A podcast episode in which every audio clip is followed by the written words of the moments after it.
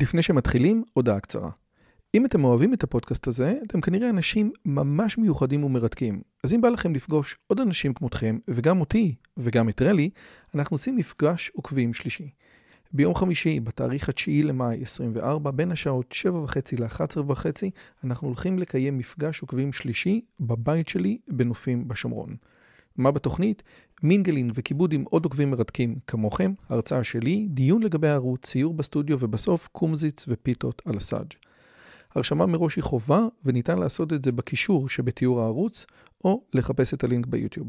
נשמח מאוד מאוד לראות אתכם. ועכשיו, לשיחה. האדם שאתם רואים בתמונה זה הרב דוד כהן, הנזיר. ואני חשבתי שאין כמו שיחה על הרב דוד כהן, הנזיר, כדי לספר לכם שקניתי מיקרופון חדש. למה זה קשור? כי הרב דוד כהן כל החיים שלו מנסה לדבר ולקדם רעיון של היגיון שמעי. אז אין יותר טוב מהיגיון שמעי כדי שתוכלו לשמוע את השיחה הזאת יותר טוב. אז שלום לכולם, ברוכים הבאים לערוץ שלי. אם זו פעם ראשונה שלכם פה, אנחנו מעלים שיחות מרתקות עם האנשים החוקרים המבריקים ביותר בארץ ובעולם. והשיחה היום היא לכבוד היורצייט, יום הפטירה של הרב דוד כהן הנזיר, נפטר בכ"ח באב 1972. למי שלא מכיר את הרב הנזיר, ובין היתר בשיחה הזאת אנחנו ננסה להסביר איך יש אנשים שלא מכירים את הרב הנזיר, הוא היה הוגה דעות, חוקר תלמוד, קבלה, פילוסופיה, רם בישיבת מרכז הרב, מהתלמידים הבולטים של הרב קוק, והאדם שאחראי לכינוס וסידור המחשבה של הרב קוק, הפילוסופיה של הרב קוק, בסדרת הספרים אורות הקודש. יש עליו כל מיני סיפורי אגדות מאוד מאוד מיוחדים, בין היתר הוא היה פרוש, זאת אומרת הוא היה נזיר, קראו לו הרב הנזיר, הוא לא שתה יין והיה לו שיער ארוך, וחוץ מהסיפור הזה היו עוד כמה דברים מעניינים, בין האירוסין לחתונה הוא חיכה בערך עשר שנים עד שאשתו תגיע ועוד מעט האורח שלי יגיד לי אם אני צודק. והדבר נוסף מהרגע הוא, הוא לא יצא מפתח ביתו במשך הרבה מאוד שנים עד שהעיר העתיקה לא שוחררה. ברגע שהעיר העתיקה שוחררה החתן שלו שהיה הרב גורן לקח אותו בג'יפ הביא אותו להר הבית או לכותל, וזה בעצם הרב הנזיר. הדבר המעניין לגבי הרב הנזיר, שחוץ מהעבודה שלו בתור אה, בעצם התלמיד ומכנס הכתבים של הרב קוק, הוא, היה לו מפעל גדול מאוד שעניינו היה חידוש הנבואה, והוא כתב ספר כמעט שלא נלמד בישיבות, שנקרא כל הנבואה, סוד ההיגיון העברי השמי, וכדי לדבר על הרב אה, הנזיר, הזמנתי את הרב דוקטור צמח הלפרין. הרב צמח הלפרין הוא רם בישיבת מעלה אדומים, ובנוסף אני הגעתי אליו דרך זה שרציתי ללמוד קצת יותר על תורת הנזיר, ו... אה, ויש לו סדרת שיעורים מרתקת בישיבת מעלה אדומים, אז אם אתם כותבים צמח הלפרין הנזיר, תראו את סדרת השיעורים. ואנחנו מדברים לכבוד יום הפטירה של הרב הנזיר. הרב צמח הלפרין, בוקר טוב, מה שלומך? ברוך השם. אה, קודם כל, כן, קודם כל זה לא רק מופיע במעלה אדומים, יש גם, אה, יש גם יוטיוב של אה, מכון עזר דוד. Oh. שגם שם יש שם, ישנם שיעורים לא מעטים, גם בנושאים שלא דיברתי עליהם במעלה אדומים.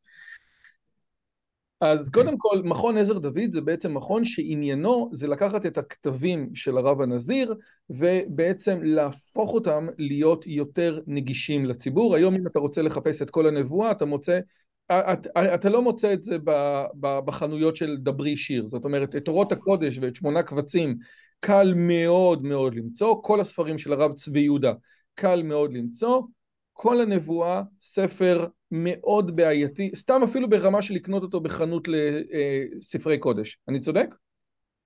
זה נכון, כי זה עזר. רק, אני רק רציתי להדגיש שזה לא רק לקחת את הכתבים ולהפוך אותם יותר נגישים, אלא יש הרבה מאוד כתבים של הרב הנזיר שנמצאים סגורים בארונות ברזל, וצריך להפוך אותם לספרים. אה, הרב הנזיר כתב הרבה הרבה הרבה יותר ממה שיצא בשמו. אה, יש לו סדרות של שיעורים, אה,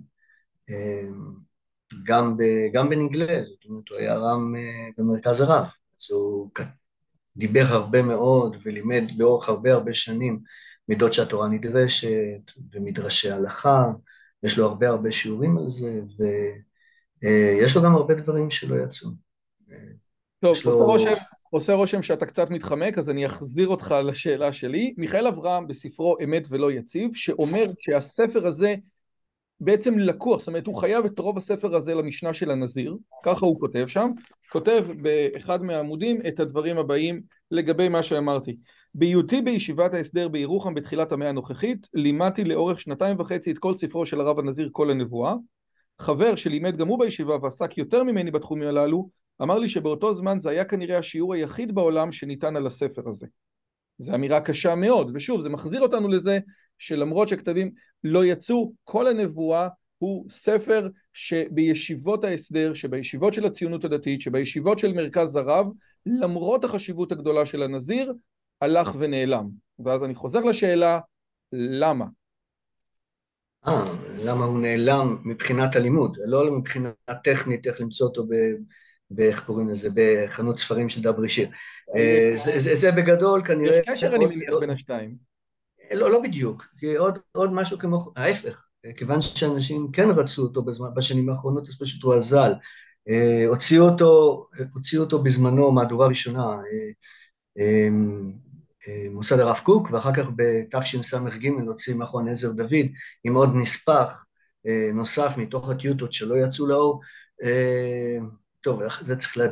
אוקיי. לדבר על ספר הספר עצמו ולהסביר מה, מה מהותו, אבל אה, ועכשיו בעזרת השם עוד אה, משהו כמו חודשיים אני חושב, אמור לצאת עוד פעם ספר כל הנבואה עם ניקוד והכל, אז אתה, אתה שואל מבחינת לימוד, לא מבחינה טכנית איך למצוא את כן, הספר. אני, כן, בסופו של דבר. אז אני מדבר מבחינת, מבחינת לימוד. פעם, למה, הרי אתה מסכים לגבי מה שהרב מיכאל אברהם אמר, אורות הקודש זה דבר שקיים כמעט בכל בית אה, בוגר הסדר, וכל הנבואה זה דבר שכמעט לא קיים בשום בית בוגר הסדר. והדבר הזה הוא מעניין, כי הוא באמת היה אחד מהחשובים, זאת אומרת, זה היה הרב צבי יהודה מצד אחד, הרב הנזיר מהצד השני, והרב הנזיר נעלם. וה, ו, ו, ו, והנקודה היא שיש קשר לפילוסופיה שלו, לתורה שלו.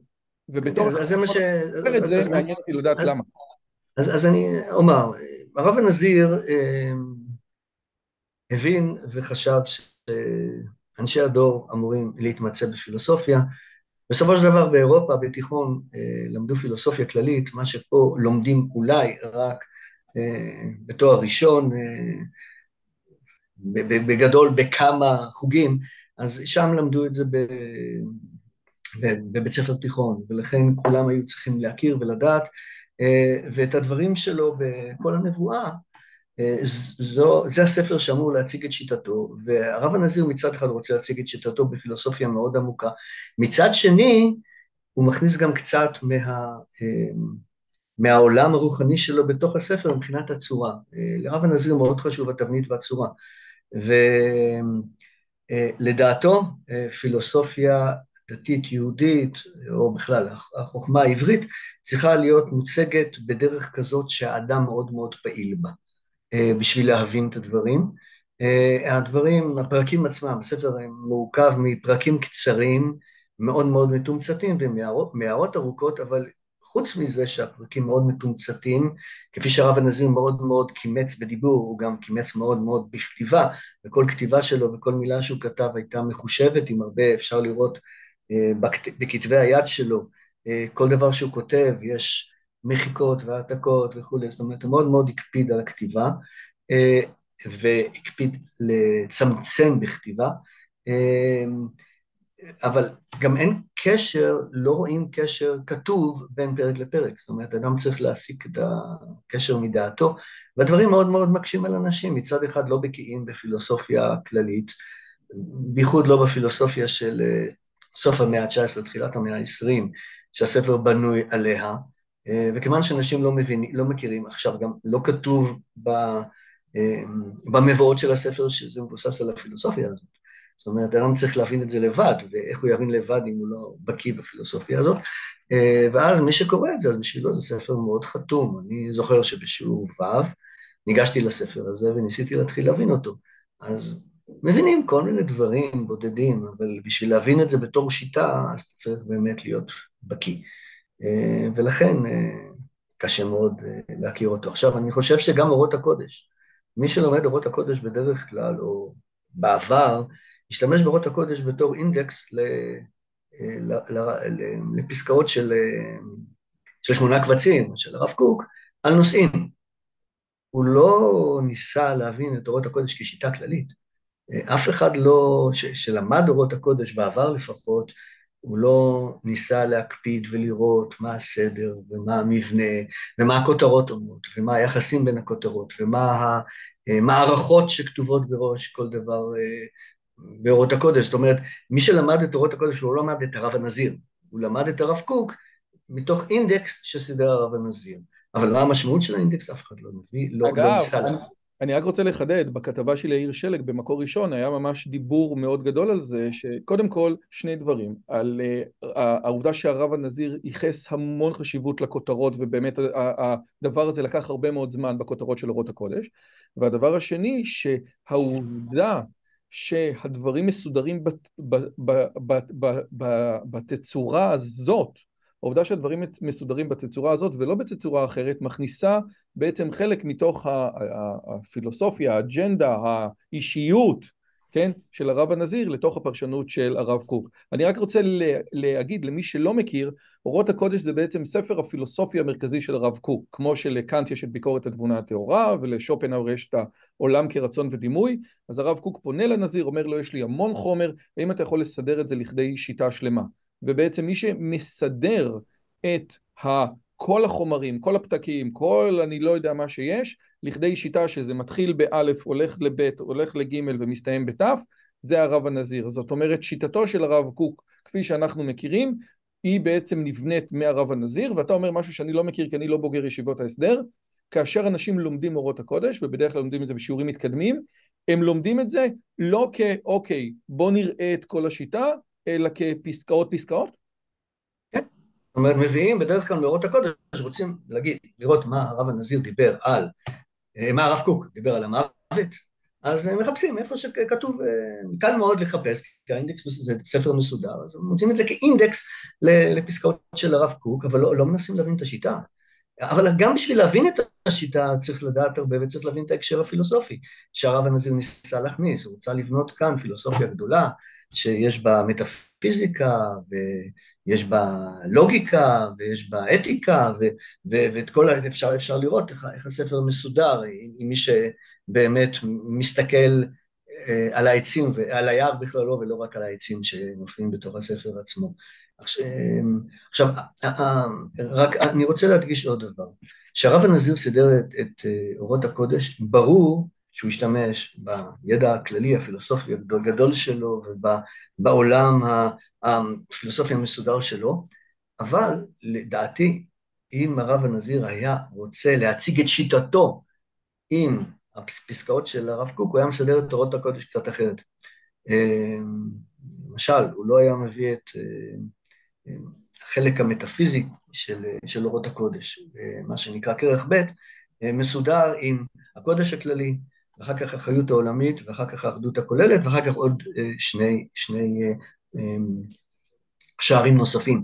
עכשיו, אצל הרב הנזיר האחדות הכוללת והחיות העולמית, בשיטתו, זה אותו דבר. זאת אומרת, הוא היה שם את זה בתור אמ, שער אחד, אבל כיוון שהוא רצה להיות אמ, נאמן למורו, אז לפי דעתו של מורו, זה צריך להיות מחולק לשניים, ורואים את זה מתוך היומנים, שיש ביניהם אה, אה, ניואנסים שונים לגבי אה, איך אפשר להכיר או להתחבר אל הקדוש ברוך הוא ובתור מה שמתאים לאישיות, הרב הנזיר כותב, מה שמתאים לאישיות שלי, מה שמתאים לאישיות של הרב קוק, ולכן הוא ניסה להיות נאמן ממש לרב קוק על חשבון השיטה שלו.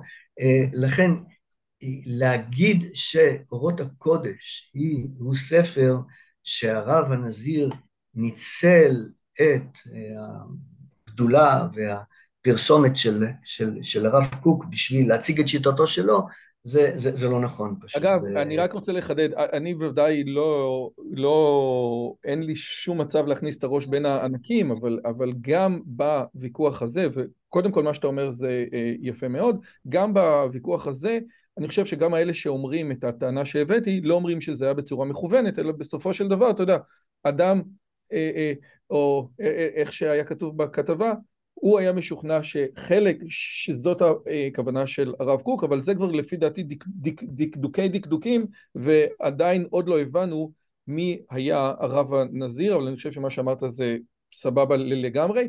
אני רוצה להתחיל... גם חשוב, חשוב להדגיש עוד דבר. התוכנית הכללית של אורות הקודש הוצגה לפני הרב קוק עצמו והוא שמח בה. כי בסופו של דבר הרב קוק נפטר בהתחלה של אורות הקודש בהוצאה המושלמת, אבל את התוכנית הכללית, את התבנית הכללית שהרב הנזיר סידר של אורות הקודש, הייתה כבר לפני הרב קוק, והרב קוק שמח את ידיו ומאוד מאוד שמח בסדר של הרב הנזיר, לכן גם אם זה מתוך ה... לא היה פה מחטף מידע, הרב קוק שמח את ידיו עליו, אני מקבל. עכשיו, אני רוצה להתחיל עם משהו שאולי נראה כרכילות, אבל אני חושב שהוא לא רכילות.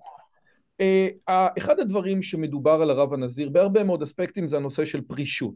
העובדה שהוא לא דיבר מראש חודש אלול עד סוף שמחת תורה, נכון? עד מוצאי יום כיפור. 40 יום. 40 יום, וכל פעם מחדש... וגם בשבתות הוא לא דיבר, ויש כמה יש הרבה הרבה דברים שקשורים בשתיקה שלו, אבל שתיקה קשורה לשמיות, וגם באורות הכל, גם בין כל נבואה אפשר. אגב... אבל לא רק זה. אגב, הסיפור הכי יפה שאני מכיר מופיע במלאכים כבני אדם, הרב אריה לוין מספר שיום אחד היה לו איזה בעיה ורצה לדבר עם הרב קוק והוא לא מצא אותו והוא פגש את הרב דוד כהן יושב בבית המדרש ואמר לו שלום, ישב על ידו חצי שעה והלך, שניהם שתקו וכשהוא הלך הכל נפתר לו, כל הבעיות נפתרו לו והוא סיפר את זה לרב קוק, אז הרב קוק אמר לו, אתה חושב שדוד שלנו הוא שתקן? הוא דברן גדול מאוד, אבל הוא מדבר בשפת השתיקה. מה שאותי מעניין, מעבר לסיפורי צדיקים האלה שהם נורא נחמדים, זה המשמעות של פרישות בחיים שלו ובחיים שלנו בכלל. הוא אמר פעם שבשבילו היה צריך להתחיל את מסילת ישרים משער הפרישות. וכאילו ממה שאני מבין, כן, אתה יודע, בתצורה הכי פשוטה, נזיר זה אלמנט מוזר, כן? כאילו תמיד לימדנו או למדנו שנזיר מביא קורבן חטאת, כן? כאילו יש איזשהו... הנזיר, הרב הנזיר הדגיש שהוא לא נזיר. זאת אומרת, הוא לא קיבל על עצמו נזירות, אלא רק נהג כמנהגי נזירות, והוא הדגיש את זה כל פעם, וגם הדגיש את זה בהתנהגות שלו. זאת אומרת, בשביל לא להסתבך עם, עם לא, קורבנות. אבל, אבל עדיין מושג הפרישות הוא מושג משמעותי, ואותי השאלה, אתה יודע, הציבור שלנו הוא לא פרוש. אגב, גם הרב הנזיר היה לו אישה והיה לו ילדים, הרב שאר, שאר יישוב כהן, הרב ש... שער יישוב. שער יישוב כהן. זצ"ל, רבה של חיפה לשם. אז הוא היה הילד שלו, אבל הנקודה היא, האם יש, כאילו, איך, מה המשמעות לפי דעתך של הפרישות הזאת, שהייתה בוודאי משמעותית מאוד בנזיר, כי עליה מדברים כל הזמן כאשר מזכירים אותו, מה המשמעות שלה בחיים שלו, מה המשמעות שלה לימים שלנו, ואולי בגלל שאנחנו כל כך רחוקים מהמושגים האלה, גם יותר קשה לנו להתחבר לתורה של הרב הנזיר. טוב, הרב הנזיר עצמו כתב שהנזירות שלו זה דרגה לנבואה. זאת אומרת, זה היה חלק מהמאמצים שלו להגיע לנבואה, זו הפרישות, אבל... ולהגיע לרוח הקודש וכולי וכולי, זה חלק מתוך המערכת. הרב הנזיר בוודאי לא ציפה שאחרים יתנהגו כמוהו. אז עכשיו, עבודת השם שלו, הרב הנזיר מדגיש בסוף כל הנבואה, שישנם שלוש תנועות ש...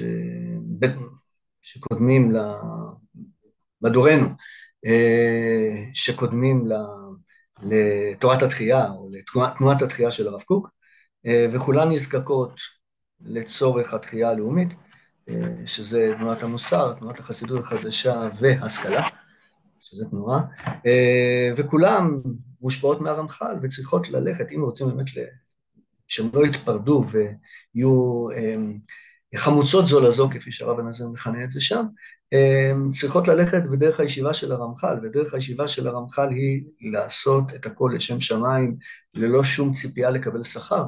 ואז אם הולכים להיות משכיל לשם שמיים ולשם ציפייה של שכר, להיות חסיד או אה, איש מוסרניק, אה, אז זה יכול לקרב לגאולה. לכן הרב הנזיר מבין ש... גם מי שחסיד שהוא לא היה חסיד, כי חסידות לא הולכת בפרישות, וגם מי שמשכיל ועושה את הדברים לשם שמיים, וגם מי ש... כמובן שחסיד שעושה את הדברים לשם שמיים, ממש, להיות ציפיות קבול, אז הכל מקרב את הגאולה, ומבחינתו הוא הרי בגיל מאוד צעיר הוא למד בישיבה של החפץ חיים, והוא למד בישיבה בסלבודקה, אפילו הציעו להיות שם רם, לפני שהוא יצא ללמוד במערב אירופה, אז, אז מבחינתו היה לו הנהגות של איש מוסר, מוסרניק, פלוס חיבור עמוק מאוד לעולם של הקבלה של, של הליטאים, והקבלה של ליטאים קשורה בברישות. אה, בשביל להגיע לאורך הקודש. וזה אגב באמת מביא אותי, אני חושב, אגב, כשהנזיר בסיפור המפורסם על אורות הקודש, כן, אה, שהוא הולך לרב קוק, הוא מצויד בספר שערי קדושה. זאת אומרת... כן, זאת אומרת, זה ספר שעניינו באמת להגיע למה שנקרא אה, דרגת נבואה, מה שמביא אותי... לרוח הקודש. כן, לרוח הקודש. אז מה שמביא אותי באמת למפעל הגדול שלו, שזה חידוש הנבואה. גם הספר שלו נקרא כל הנבואה, ובעצם, אז הוא, אני יודע שהוא לומד את כתבי אבולעפיה מצד אחד, אבל, אבל מה זה אומר חידוש הנבואה? זאת אומרת, חידוש הנבואה בעם ישראל ליחידים כמוהו שבעצם הולכים על הכיוון הזה, אתה יודע, כמו, כמו על הכיוון של המורה נבוכים, או, או מה, מה הוא רואה לנגד העיניים שהוא, שהוא הולך למפעל העצום הזה שנקרא חידוש הנבואה בעם ישראל? הרב הנזיר היה קשור לציונות. זאת אומרת, הוא היה ציוני עמוק בנפשו. הוא מתאר על זה בגיל, בגיל מאוד מאוד צעיר, שהוא פגש את המטיף הציוני אה, שם במזרח, במזרח אירופה וכולי וכולי. עכשיו מבחינתו ההבנה שציונות זה חזרה של עם ישראל לארצו, חזרה של עם ישראל לארצו זה לא רק חזרה פיזית, וזה לא רק חזרה אה, אה, של השלטון המדיני של עם ישראל, אלא זה מין דר...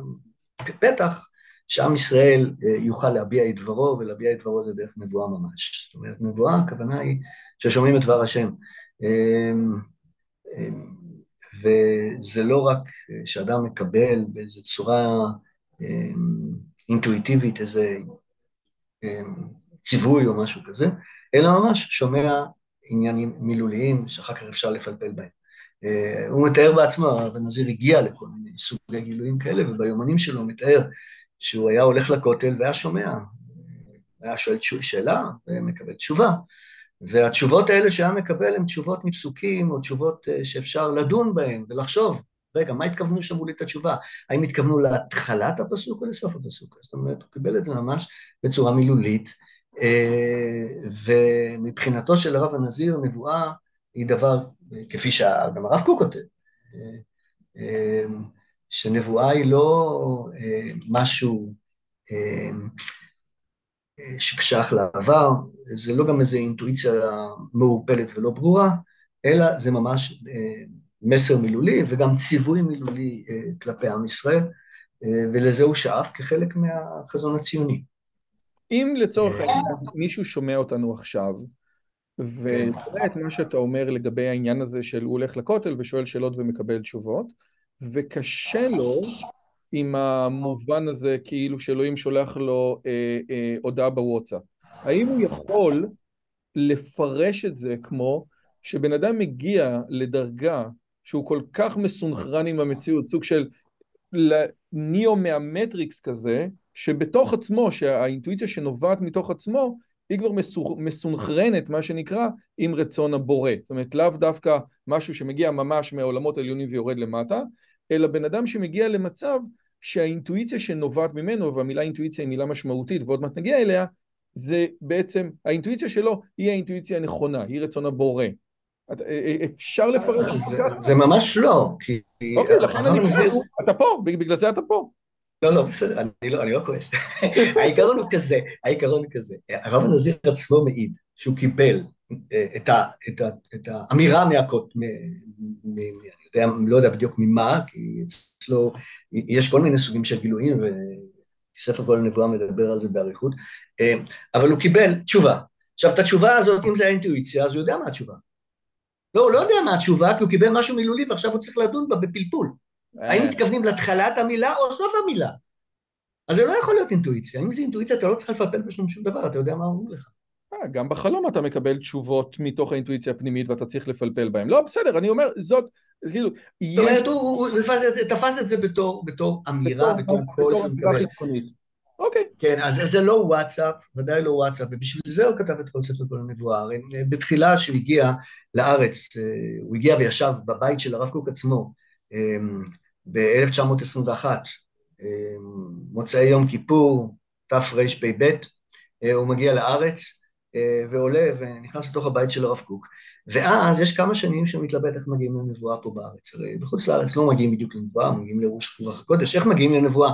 ואז יש לו כל מיני דברים שכתובים ביומן שלו שהוא מנסה להגיע, כל מיני טכניקות uh, מיסטיות, כל מיני ניסיונות uh, בכל מיני דרכים, אחד מהם זה ללכת למדבר יהודה ולנסות להתבודד, ויש לו סיפורים שלמים איך הוא מנסה להתבודד ולמצוא חבר לזה, התימני שהוא צריך ללכת איתו למערה וכולי, ובסוף זה לא הולך, כן הולך, uh, הולכים למדבר יהודה ואפילו טועים שם, ואז יש סיפור גדול על זה, ואחר כך חוזרים.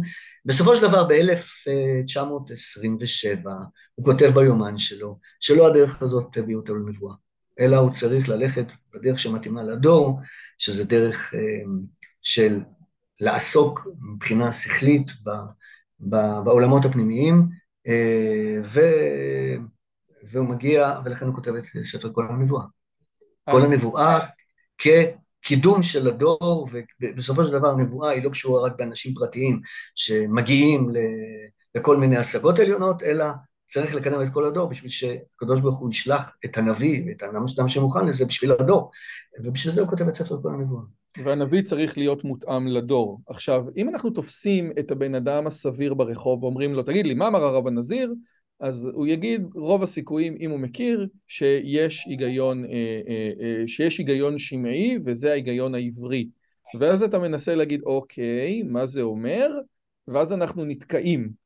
ואני רוצה, בין היתר, עיקר המוטיבציה שלי בשיחה הזאת, שבפעם הבאה שאתה שואל את האדם הסביר ברחוב מה זה ההיגיון השמעי, שהוא לא ייתקע, כדי שיהיה לנו איזשהו בסיס אה, לדיבור, אני אקריא פסקה אחת ממיכאל אברהם, ואז נוכל לריב עליה. הספר העיקרי נקרא כל הנבואה, היגיון העברי השמי, והוא מוקדש רובו ככולו להבחנה בין היגיון יווני, שבמהותו הוא חזותי, לבין ההיגיון העברי שהוא שמי בטבעו. לא ניכנס כאן בפירוט להבחנה, בגלל זה הרב צמח נמצא פה, רק אומר שלהבנתי החזותיות, או ההיגיון של יוון, הוא בעצם התפיסה של הנער, שכינינו כאן תפיסה אנליטית, שמוכנה לקבל רק טענות מוכחות, או תוצאה של תצפית ישירה. דומני שמסיבה זו מתחברת החזותיות אצל הנזיר למחשבת יוון. כפי שראינו בפרקים הקודמים, שם התחילה להתגבש האנליטית. לעומת זאת, התפיסה השמעית עניינה לקבל גם את מה שמעבר ללוגי ולמוחש. נוהגים לפרש את הדברים כאילו כוונתו היא למיסטיקה, אבל אני לא מסכים, אומר מיכאל אברהם לפרשנות הזאת, כוונתו לומר שגם הרציונלי מבוסס על תפיסות שמיות כאלו, כמו שראינו כאן. החישה הלא חושית, האינטואיציה, היא גם הבסיס היחיד האפשרי לחשיבה רציונלית ומדעית. הרב הנזיר לא מתכוון לזנוח את הרציונליות ולהחליף אותה במיסטיקה, אלא לעגן את הרציונליות ולתת לה בסיס שאולי נראה בטעות קצת מיסטי. כמה אפשר לריב על זה? אה, על הרבה, יש כאן כמה דברים שאני מסכים איתם. אז אה. בוא, אז, אז, אז, אז, אז, אז, אז אז רק שנייה. אבל, אבל, אבל, אבל, אבל, אבל, רוב, אה, נגיד ככה, בשביל להבין, בשביל להבין, כן, כן, אבל בשביל להבין למה אני רב עם זה, אז צריך להבין את ההקשר שהרב הנזיר מדבר על היגיון עברי שמי. כשהרב הנזיר מדבר על היגיון עברי, זה לא אומר שעכשיו אפשר לבנות אה, ג'וקים של מחשב שמבוססים על היגיון עברי בניגוד למערכת... ללוגיקה האריסטוטלית. לאו דווקא לוגיקה אריסטוטלית, אבל ללוגיקה של ימינו שלומדים לוגיקה פורמלית ושמדובר על מחבר וחצי מחבר למץ או מחבר הזה בתוך, בתוך מעגלים אלקטרוניים במחשב זה מבוסס על לוגיקה. לא, לא על זה הרב הנזיר בכלל מדבר. אתה אומר אין אלגברה בוליאנית ואלגברה בוליאנית שימית. אלגברה... כן, זה, זה, לא, זה לא עובד בצורה הזאת. עדיף שאלגברה כן. בוליאנית תהיה אלגברה בוליאנית. אז ודאי, שלא מדובר על על אה, מערכת אה, אה, של היגיון פורמלית בניסוח הזה ובהיגיון הזה. צריך להבין שמקאנט והלאה, בייחוד המאה ה-19, ההיגיון הוא מתרחב מהמערכת הפורמלית והוא עובר למשהו שיותר דומה אצלנו לתורת ההכרה. אפיסטמולוגיה. זאת אומרת, ההיגיון תופס מערכת יותר נרחבת. ברגמן כתב על זה הרבה בספר שלו על ההיגיון, ובכל מיני מקומות אחרים. כל תורת ההערכה של ברגמן, ספר מקסים. כן, אז זאת אומרת, ההיגיון מתרחב, ומה שהרב הנזיר מדבר על ההיגיון העברי השמעי, הוא מתייחס ליסודות של הפילוסופיה הקנטיאנית, ואומר, קאנט צדק, לא רק קאנט צדק, כפי שהרב קוק כותב, אפילו התגלה לו רז. אז אמנם אנחנו לא זקוקים לקאנט בשביל לגלות את רז זה, אבל בסופו של דבר זה רז שמתגלה לקאנט, וה... אבל קאנט התמקד בחלק אחד מתוך, ה... מתוך העולם הקוגנטיבי והרוחני האנושי, ויש תחום שלם שקאנט פשוט הזניח ושם בצד ולא התייחס אליו, ואני בא להשלים אותו. וכאשר אני משלים אותו, אני משלים אותו עם השמיות. אה, זה העיקרון. זאת אומרת, אי אפשר להבין את המשמעות של שמיות רק בוורטים, צריך פשוט להבין מה המשמעות של הצד ה... של האינטואיציה, לא אינטואיציה בהבנה של המאה ה-20, אלא אינטואיציה בהבנה הקנטיאנית או בהבנה הסכולסטית של ימי הביניים, שאינטואיציה בהבנה שלהם זה, זה ראייה. פשוט אינטואיציה שווה ראייה. אני רק רוצה לחדד, אני רק רוצה לחדד קצת, כי אני לא בטוח שכולם, כולם, כולם, אה, כולם סגורים. ודאי שלא. נקודה מדהימה. כאשר אנחנו אומרים שאינטואיציה שווה ראייה, המילה אינטואיציה מגיעה, מגיעה מהמקום אינטואיטרי, שזה להסתכל אצל היוונים או אצל, ה, אה, אה, אצל הקדמונים. למה אנחנו מתכוונים? כשאומרים אינטואיציה, אפילו בשפה היומיומית, מתכוונים, אני יודע משהו, אבל אני לא יודע למה אני יודע אותו. כשאתה רואה, אתה תופס את כל המציאות בבת אחת. אתה רואה, זה כלב. למה זה כלב? אני לא יודע. חלק גדול מעולם ה-Deep Learning, ה-Artificial Intelligence, מנסה לבוא ולהגיד, רגע, איך אתה יודע שזה כלב וזה לא, וזה לא כלב? איך אתה, איך תינוק רואה שני כלבים ויודע לעשות אקסטרפולציה לכל הכלבים בעולם? יש לו איזה אינטואיציה, איזה ראייה. יש כאלה שאומרים, זה וורט עכשיו, שזה מהעניין שהכל נברא ביום הראשון. כאילו, האור זה היכולת לראות את הדברים בראייה אחת. בהקשר הזה מעניין להגיד שאריסטו בפרק הראשון של המטאפיזיקה אומר כל בני האדם שואפים מטבעם אל הדת. סימן לדבר התענוג הבא מן החושים כי גם מבלי להתחשב בתועלת שבחושים יש לנו תענוג מהם כשלעצמם ובמיוחד מחוש הראייה כי מעדיפים לנו את הראייה כמעט על כל דבר אחר. לא רק שיש לנו צורך בה לשם איזה מעשה אלא גם שאין בדעתנו לעשות כלום הסיבה היא שחוש זה יותר מכל שאר החושים גורם לנו להכיר ומגלה לנו דברים, הבדלים רבים בין הדברים. אז זה האינטואיציה שאנחנו מדברים עליהם, וברשותך, תמשיך. אז אה, עכשיו, כשכאן דיבר על אינטואיציה, הוא לא דיבר על, אמ, על חידה, שאנחנו, אה, יש דברים שאנחנו יודעים ואנחנו לא יודעים למה, אלא הפוך.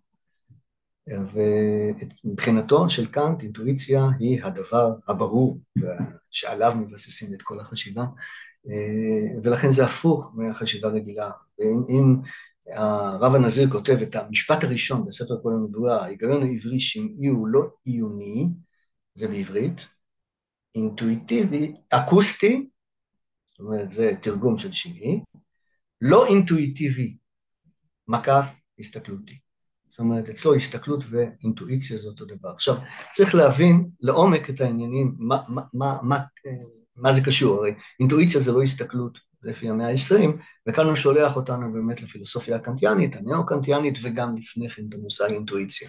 עכשיו צריך אה, להבין מה קאנט עשה. הרי קאנט, אה, כשלומדים אה, בדרך כלל קאנט, מתחילים ללמוד את קאנט, בדרך כלל עוסקים בתחומים אחרים קצת, אבל לא מתחילים מההתחלה של קאנט. קאנט הייתה לו בעיה איך מיישבים בין העולם המוכר והידוע, ואצלו הוא הבין שזה אמת לאמיתה של ניוטון, שאנחנו יכולים להכיר את המציאות אה, בצורה ממש מלאה דרך המדע שלנו, דרך הפיזיקה הניוטונית מצד אחד, מצד שני יש אה, יום, דיוויד יום, שבתקופתו של גן, באותה מאה, הטיל בזה ספק גדול, כי בסופו של דבר, ההבנה של המציאות היא לא ניכרת מתוך המציאות. בסופו של דבר, אם אנחנו רואים חפץ שהיה בגובה מסוים ונפל, אחרי כמה זמן, אז אנחנו רק יודעים שהוא היה במיקום הזה, ואחר כך יודעים במיקום אחר, ואנחנו אבל לא רואים את הסיבתיות שגרמה לו ליפול, ואז אין לנו שום מדע, כי מה שאנחנו מקבלים מבחוץ זה רק מידע מפוזר, מפורד, בלי כללים מאחוריהם, ואת הכללים אנחנו לא רואים מבחוץ, אנחנו מסיקים בעצמנו, ולפי המורשת של דקארט, בשביל להבין משהו בצורה מדעית או בצורה, זה צריך להיות ברור ומובחן בלי שום ספק. ולכן, כיוון שאת כל מה שאנחנו מבינים מבחוץ הוא נובע מתוכנו ולא מקליטה חיצונית, אז ממילא הכל מסופק. אז אם הכל מסופק, אז איך אנחנו עם המדע יכולים להגיע לאמיתות מוחלטות כמו שניוטון הגיע? ובשביל זה קאנט בנה את כל המערכת הביקורתית שלו, את כל הספרות שהפכה אותו לקאנט. זאת אומרת, אה, מה שנובע מתוכנו יכול להגיד דברים על העולם. ואז קאנט, כמו שאתה אומר, מחדש את זה שאנחנו לא פסיביים, אלא תהליך ההכרה שלנו הוא תהליך יוצר. אז בוא, אז, אז, אז אני, אני רוצה להסביר את זה יותר. זאת אומרת, קאנט קיבל את ההנחה הבסיסית של הפילוסופיה של האיים הבריטים, שדבר שלא קשור לחושניות, אני לא יכול להתבסס עליו, הוא לא אמת מוחלטת, אני לא יכול לדעת שהוא, אה, שהוא אה, מוחלט, אלא הוא רק הוא דבר מסופק, הוא הנחות. מה שנובע מתוכי בפנים זה רק הנחות. אז אם כך, מאיפה אני יודע מה באמת העולם נותן? אה, מה גם שכל יום בכלל הטיל ספק גדול ואמר שגם מה שאנחנו קולטים בחוץ, הכל הוא רק אה, תופעה שמגיעה אלינו, אבל אנחנו לא קולטים באמת מה שיש בחוץ, ולכן הכל מסופק. כיוון שהכל מסופק, אז אין לנו שום יכולת אה, אה, מדעית, פילוסופית, להגיע להבנה מוחלטת. אני רק רוצה לחדד, כשהרב צמח אומר הכל מסופק, זה הכל בסימן שאלה, לא בעל סיפוקו בשלום. כן, כן, אוקיי, בסדר. הכל תחת סימן שאלה. הכל בבלבלות, כן, שלא, כי זה לא מסופק כן, בכלל, כן. הכל בספק גדול מאוד.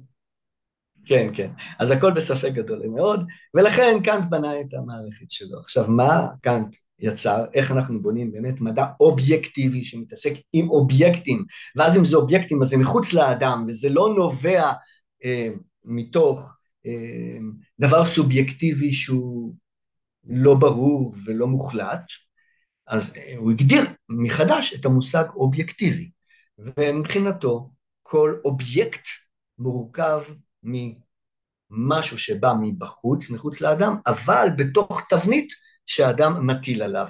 התבנית שאדם מטיל עליו זו האינטואיציה, זו הראייה. זאת אומרת שהאדם מסתכל כלפי חוץ, אז יש שתי צורות הסתכלות, שזה הזמן והמרחב, וכל דבר שאדם רואה הוא צריך להציב אותו בתוך התבנית הזאת של זמן ומרחב, ואז זה הופך לאובייקט ראשוני. האובייקט הראשוני הזה, אליו מצרפים גם מערכת אחרת של האדם, קטגוריות אחרות, שהן קשורים בצד הקוגניטיבי של האדם, וחלק מהם זה סיבתיות וכולי וכולי. ולכן, בשביל לדבר על אובייקטים, אנחנו מדברים על שילוב, על סינתזה בין שני תחומים שהאדם לא יכול להפריד ביניהם. אבל אחד, חלק מה... מה או חלק בסיסי מאוד בתוך המושג של אובייקט זה האינטואיציה, החלק שהאדם מטיל בהסתכלות שלו על המציאות מבחוץ.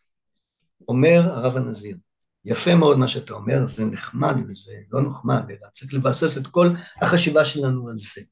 אבל האדם שקולט מבחוץ דברים, הוא לא קולט אותם רק בהסתכלות. תינוק קטן שמתחיל להכיר את המציאות, הוא לא רק מכיר את הפנים של אימא שלו מתוך, בסופו של דבר הוא מזהה את היחסים בין האיברים השונים בפנים של אימא שלו ויודע לקרוא לזה אימא, הוא גם שומע את הקול שלה. והמציאות שלנו מורכבת לא רק מאינטואיציה בבסיס, אלא גם מאקוסטיקה בבסיס.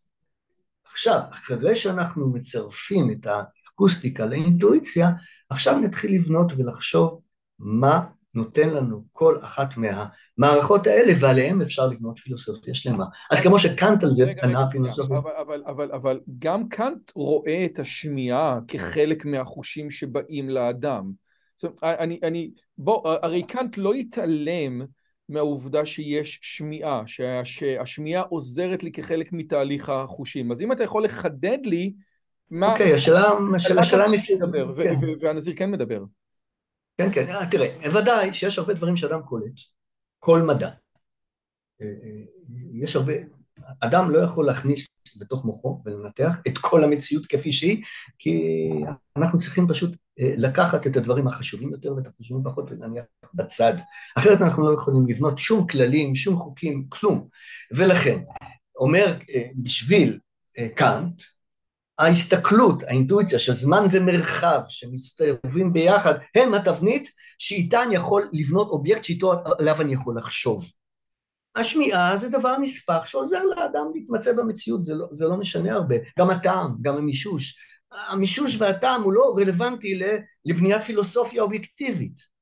הוא, הוא, הוא, הוא רלוונטי בשביל להתמצא במרחב. אז הזמן אצלו, אז השמיעה, הוא ודאי שאנחנו יודעים לשמוע, הרי הוא הסביר, הוא ישתמש בשמיעה טוב מאוד בשביל להרצות את כל ההרצאות שלו, בשביל להסביר לתלמידים שלו. אלא מה? זה לא עקרוני ו, ו, ומשמעותי לבניין היסודות שעליהם בונים את הפילוסופיה שדרכם מבינים את המציאות. אומר הרב הנזיר, זה לא נכון. זה בראייה, נכון? כאילו, אם אני מנסה להבין, במרחב, כשאני מסתכל על המרחב, כשאני תופס דברים במרחב, אז אני אומר, אוקיי, זה נמצא בצד ימין, אני רואה אותו בצד ימין, זה נמצא בצד שמאל. זאת אומרת, אפילו... אבל גם קשור בזמן. כן. זאת אומרת, זמן... כן, אבל... זמן, כאילו, אם אין לך זמן, אתה גם לא יכול לדעת מה בצד ימין ובצד שמאל, כי בסופו של דבר ימין ושמאל הם גם כן תלויים בזמן, כי אתה קודם כל הסתכלת על ימין ואחר כך הסתכלת על שמאל. נכון, אבל הזמן לא קשור לראייה. זאת אומרת, המרחב... אצל קאנט הזמן קשור לראייה. אי אפשר לראות דברים אם אתה לא מציב אותם בתוך שני הדברים האלה ביחד, בזמן ומרחב. הרמן כהן אחר כך חלק עליו, הסביר שזה לא קשור בכלל, הזמן לא קשור לראייה. אבל אצל קאנט המבנים של זמן מרחב זה קשור לראייה, לדרך שהאדם בונה את האובייקט הראשוני שאליו אחר כך הוא מייחס מושגים ואת המושגים האלה יכול לבנות בתור כללים ועקרונות וכולי וכולי. אבל אתה צריך את הבסיס, הבסיס הוא האובייקט וכל אובייקט חייב להיות גם קשור באיזה מסגרת של זמן אחרת אתה לא יכול לעבוד איתו ולטפל בו וכולי וכולי. לכן הזמן אצלו קשור ל, ל, לראייה ממש הצד שהאדם מטיל על המציאות בשביל לראות אותה בשביל להכיר אותה אבל השמיעה היא עזר של האדם, אבל היא לא דבר עקרוני לפילוסופיה. אומר הרב הנזיר, זו טעות. יש לאדם שתי חטיבות הכרה, שני מישורי הכרה, כמו שיש לאדם שני עיניים, שתי עיניים, ובגלל שיש לו שתי עיניים יכול להסתכל על כל המציאות בצורה מרחבית, ולא רק בצורה, אה, אה, בצורה תלת-ממדית, ולא רק בצורה דו-ממדית, אז אותו דבר, בשביל להכיר את המציאות על בוריה, אנחנו צריכים להשתמש בשתי חטיבות ההכרה האלה, גם בצד שמבוסס על השמיעה וגם בצד שמבוסס על הראייה, ואז הם ביחד מתאחדים אצלנו להכרה מלאה של המציאות. וזה לא נכון שהרב הנזיר לא מייחס חשיבות לראייה, יש אצלו מאמר שלם של האור הדמיוני המדמה, ששם יש חשיבות אדירה לנושא הזה של ראייה. אמ, כל הנושא של האחדות הכוללת, זו קשור לראייה.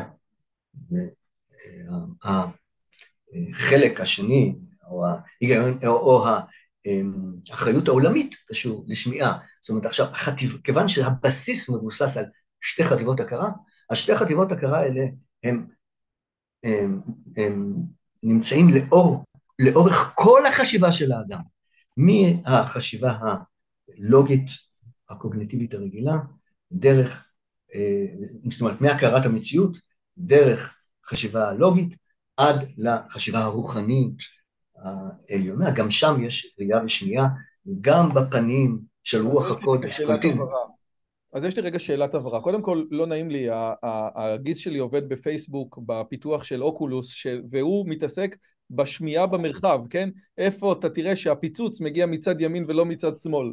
אז אני כבר לא נעים לי בשבילו, מסכן, אה, איך אומרים, קאנט... לא, לא, רב הנזיר לא אומר שאי אפשר לשמוע במרחב. לא, קאנט, כאילו, קאנט לא התייחס לזה, ואני אומר, חבל, הוא, הוא, הוא, זה כל העבודה שלו בחיים, למרות שיש שמיעה במרחב.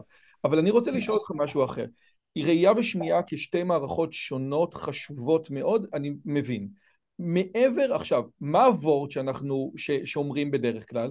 כשאתה רואה, אתה רואה רק את מה שיש. כשאתה שומע, אתה שומע גם דברים שלא נאמרו, כן? אם יש מחסום, הוא מסתיר את הראייה, אני לא יכול לראות מה מעבר למחסום. אבל בשמיעה ניתן לי לשמוע גם דברים שלא נאמרו. הרב, הרב נחמן מברסלב אומר שסוד זה דבר שאתה אומר למישהו בקהל מול המון אנשים ורק הוא מבין.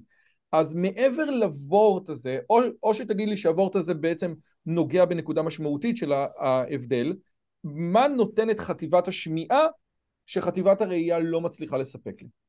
טוב, אז בואו בוא, בוא נחזור לקאנט. לפי קאנט, הדבר מבוסס כך, יש לך קודם כל בנייה על ידי הצד המרח... על ידי הזמן והמרחב, אני בונה אובייקטים ראשונים. אובייקטים ראשונים אין מה, מה לעשות איתם. כי בשביל לחשוב, אני צריך להצמיד לכל אובייקט, אני צריך להצמיד מושג, משהו קוגנטיבי, שזה עושה השכל. אחר כך אני יכול גם להפוך הרבה מושגים, להפוך אותם לאיזה כללים ועקרונות, וזה מה שעושה התבונה. אצל כאן זה מחולק לשני דברים כאלה. אבל העבודה שהתבונה מתחילה לפעול זה רק אחרי שיש לנו מושגים שהצמדנו אותם לדברים שה, שהחושניות יוצרת ובונה, האינטואיציה. בשמיעה אין דבר כזה, בשמיעה אתה לא יכול לקבל משהו ראשוני ללא הפעלת התבונה. כי אחרת זה יהיה רק ג'יבריש, כמו שאני שומע... כי בסופו של דבר, לא, כי בסופו של דבר מה שהשמיעה נותנת לנו, נותנת לנו עקבות של אירועים. בוא תסביר. אין מה לעשות עם עקבות של אירועים בלי שאתה מפעיל את התבונה להבין איזה, מה האירוע שהיה. השמיעה נותנת עקבות של אירוע, אתה שומע אותי אז אתה שומע עקבות של הרעדה של מיתרי הקול שלי.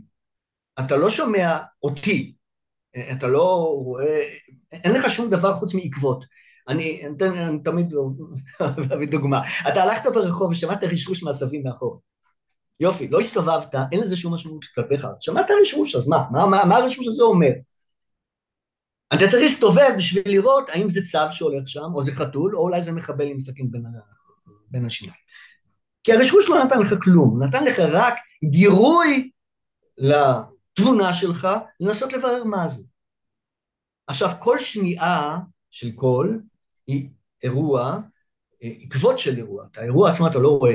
זאת אומרת, אתה יכול להזמין, לה, לה, לה, להקשיב לקונצרט נפלא, לעצום את העיניים, ובכלל זה לא מעניין אותך מה הצבע של הכינור, הצבע המדויק של העץ של הכינור, שה... שהסולן ניגן שם איתו, אתה שומע את המוזיקה, אתה לא שומע את הכינור. את העקבות של מה שקרה בכינור, את מגיע לך לאוזן. עכשיו, המערכת לא דיברנו על מילים, עוד לא דיברנו על מילים, דיברנו... לא דיברנו על מילים, עדיין לא הגענו למילים. עכשיו... של כינור, נכון? אני רק רוצה לחדד את זה. עוד לא הגענו למילים, שבאמת המילים בוודאי מחייבות אותך להפעיל איזשהו מנגנון קוגניטיבי. בלי זה... נכון, נכון. נכון, נכון. אני אומר, אין משהו יסודי שאתה יכול להצביע עליו לפני שהפעלת את התבונה בקול. בניגוד לראייה שאתה, יש לך קודם כל אובייקט ראשוני, אלא אובייקטים אחר כך אתה יכול לחשוב עליהם, לחשוב מה קורה איתם, להצמיד להם כל מיני מושגים וכולי וכולי, אבל יש לך משהו.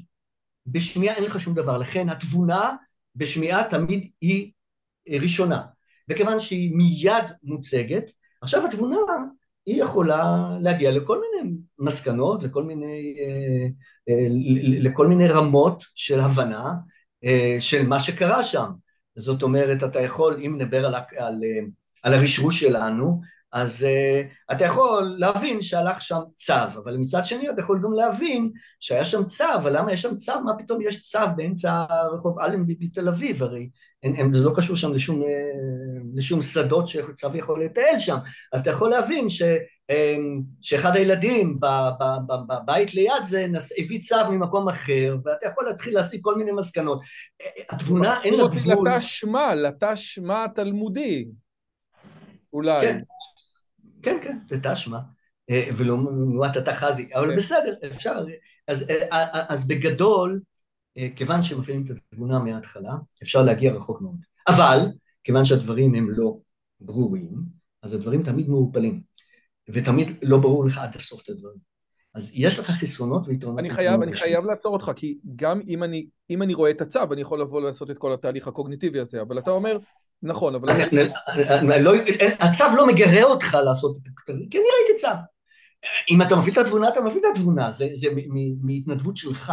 אבל אם שמעת משהו, אתה נקודה. חייב להפעיל את התבונה, אין לך ברירה. נקודה. זאת אומרת, ראייה מאפשרת לי להיות, סליחה על הביטוי, אולי פסיבי בהכרה שלי, והשמיעה לא מאפשרת לי להיות פסיבי. אני, אני, אני, אני בסדר? אתה, אתה איתי? אתה זורם איתי? מסכים איתך בהגדרה מדויקת, זה דבר אחד.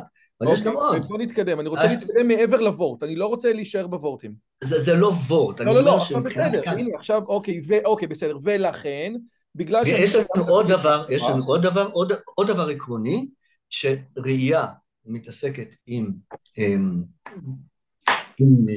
עצמים, ולעומת זאת שמיעה תמיד מתעסקת עם אירועים, עם דברים שקשורים בזמן אה, בלבד, זאת אומרת עם אירועים.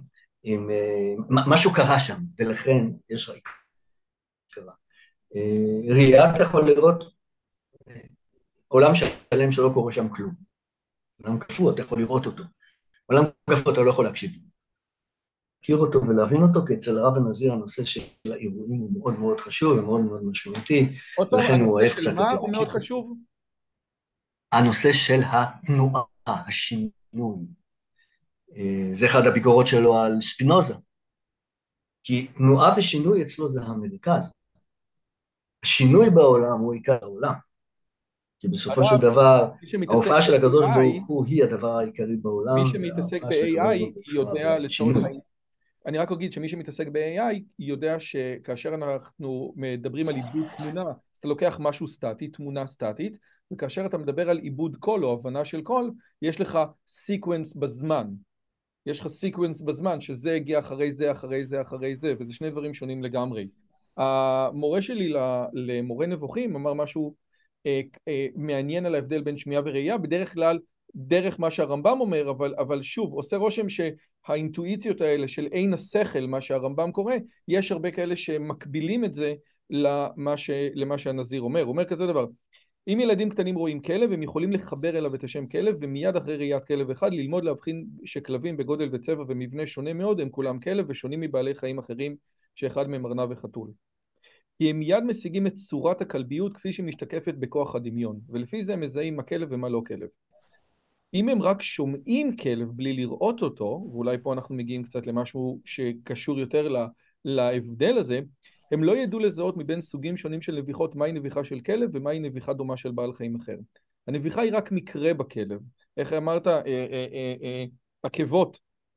בראייה אפשר לתפוס את המהות של הכלביות, בשמיעה תופסים רק מקרה בכלב. אם אדם מדבר, ופה אנחנו עוברים למילים, המילים מביעות רק את החלק מהמחשבה שאפשר להכניס למילים.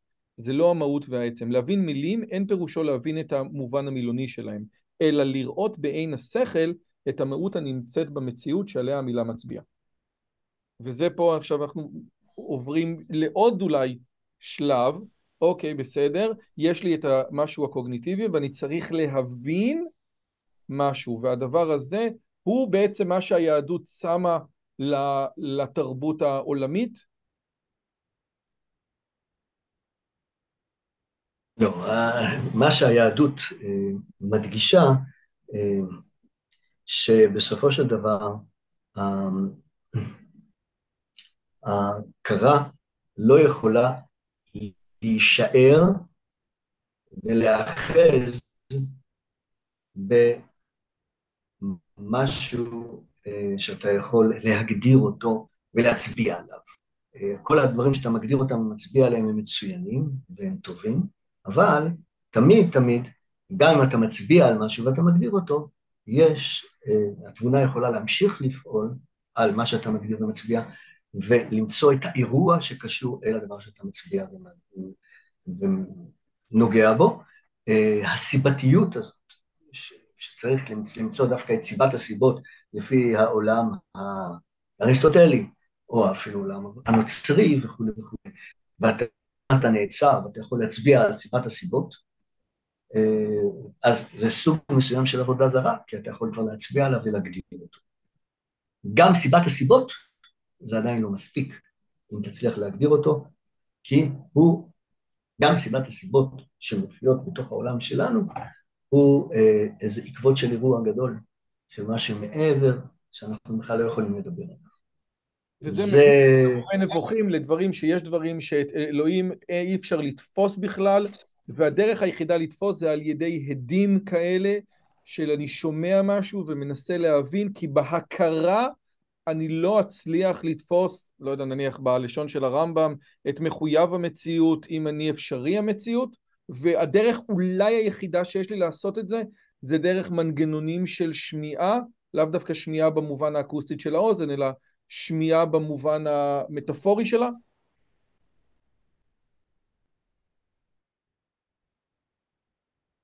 אתה איתי?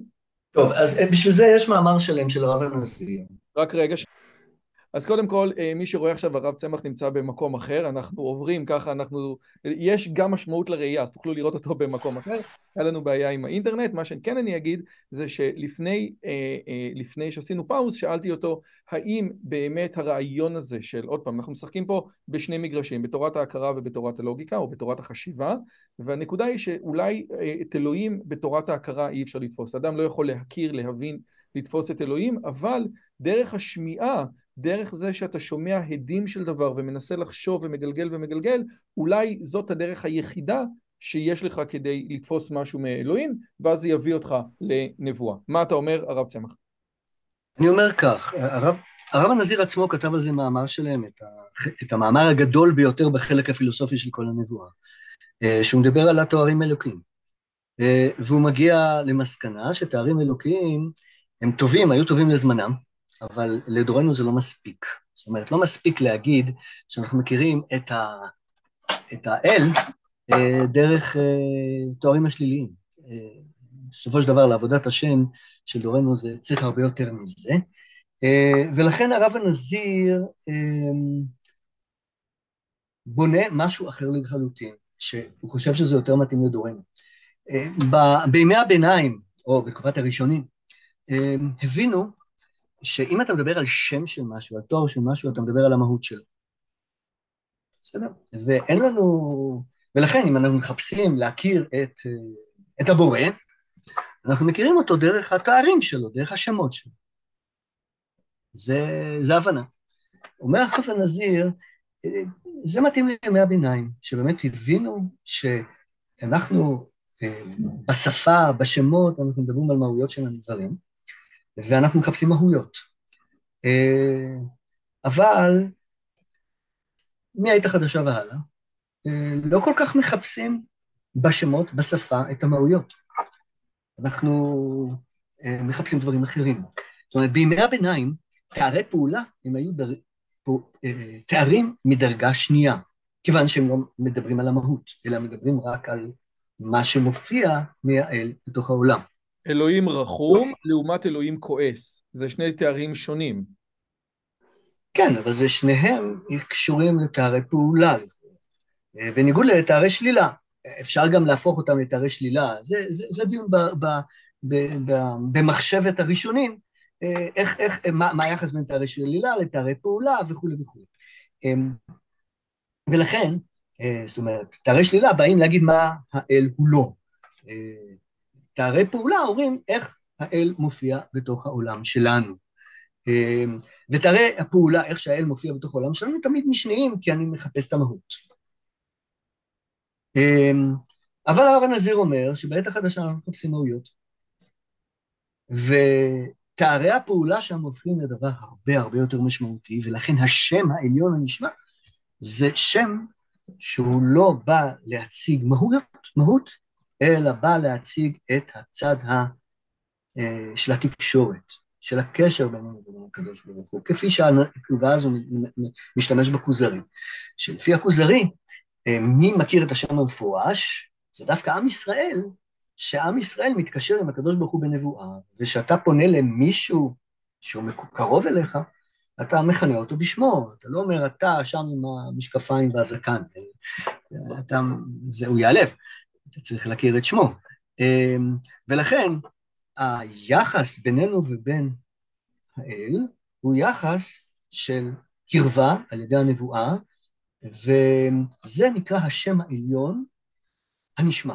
זאת אומרת של, שאיתו אנחנו, יש לנו אה, קשר, אפשר להגיד אפילו אמ, קשר של שיחה, של דיבור וכולי וכולי, אפשר להכניס כאן את הפילוסופיה של בובר וכל מיני דברים אחרים, אבל לא, זה נעשה בצד. ו, ולכן אמ, אני תמיד לא מתיימר לחפש את סיבת הסיבות, כי זה, זה סוג של מהות. תמיד כל מהות או כל אידאה היא צד, דבר מוגדר והוא צד מסוים של עבודה זרה דקה. אה, כפי שהוא מדבר על הפילוסופיה של פלוטינוס, אה, ולכן גם כשאתה מדבר על אידאות מאוד מאוד מאוד מאוד גבוהות, אה, אז הן עדיין לא יכולות להציג את האל, ואני פחות מתיימר לחפש מהויות, אני מחפש את הקשר ביני ובין המורה, ושם אני מוצא את, ה, את הקשר, והקשר לכן הוא קשר שמעי וכולי. תן לי רגע לא לשאול, מה זה שונה מ... אם אתה קורא את המורה נבוכים, גם המורה נבוכים אולי המהויות חשובות, אבל המורה נבוכים אומר, תקשיב, את המהות אתה לא תוכל להשיג. אז, אז, אז בעצם ההבדל בין הרב הנזיר למורה נבוכים, חוץ מזה שעברו שם 750 אה, שנה, זה שהרמב"ם אומר, טוב, מהות זה חשוב ממש ממש, אבל לא נוכל להשיג, והנזיר אומר, טוב, המהות לא כזאת חשובה, או שאני מפספס פה איזה משהו, כי עושה רושם, שוב, שגם המורה נבוכים, מה שאתה אומר מהדהד הרבה במורה נבוכים גם. כן, הרב הנזיר אה, לא פיקפק במורה נבוכים. רק אה, הרב הנזיר אמר, טוב, עוד מעט ניכנס לזה, לנושא הזה של מה פירוש פילוסופיה יהודית, אבל, אבל בגדול, אה, אנחנו לא מכירים דווקא את הקדוש ברוך הוא דרך תארי השלילה, כי תארי השלילה הם מתעסקים עם מהות. אמנם הם לא נוגעים במהות, אבל הם מנסים איכשהו להתקרב אל המהות, אנחנו בכלל לא עוסקים שם. אנחנו מתעסקים על הגילוי של הקדוש ברוך הוא אלינו בנבואה, זה הדבר המרכזי, ושם אנחנו מכירים את הקדוש ברוך הוא. ומי שמתגלה אלינו ומצווה אותנו ומדבר איתנו בנבואתו, זה האל שאותו אנחנו עובדים. זאת אומרת, אני, אם אני עומד מול חדר סגור, ויש מישהו שמאחורי החדר מדבר איתי, מאחורי הדלת, אה, אז אני לא מנסה לפתוח את הדלת, אלא אני מתייחס אליו כמי שנמצא מאחורי הדלת ומצווה אותי, וזה, ו, ו, ו, ומבחינתי אני מסתפק בזה, כפי שכל הפילוסופיה של העת החדשה הפכה יותר צנועה ו, ו, והתיימרה להתעסק, לבנות מטאפיזיקות, בייחוד אחרי קאנט, שלא מנסות לגוע בדברים שאנחנו לא מגיעים עד אלינו. כפי המשל של קאנט, ש... שאדם נמצא על אי, אז הוא לא מנסה לחפש את מה שנמצא בערפילים הרחוקים שם בים ולנסות להבין מה קורה עם זה, אלא קודם כל יכיר את האי עצמו שנמצא שם. אז אותו דבר כלפי הכרה של הבורא, אנחנו לא הולכים לחפש משהו שמעבר, אנחנו מנסים לחפש ולהתעסק ולאחוז במה שמופיע אצלנו. הרמב"ם כן חיפש. וזה גם הסיבה שיש באמת, אתה מדבר על הכוזרי באמת, כי הדבר הראשון שהחבר אומר זה שאלוהים, האלוהים הרלוונטי לי זה זה שהוציא אותי ממצרים, ולא זה שברא את העולם. זאת אומרת, הקשר הראשון, האלוהים, הדבר הכי חשוב שאני יכול להגיד על אלוהים, זה הקשר שלו איתי, כן? כמו שאומרים, אלוהים מתגלה בהיסטוריה. זה בעצם איזו אמירה כוזרית כזאת קלאסית.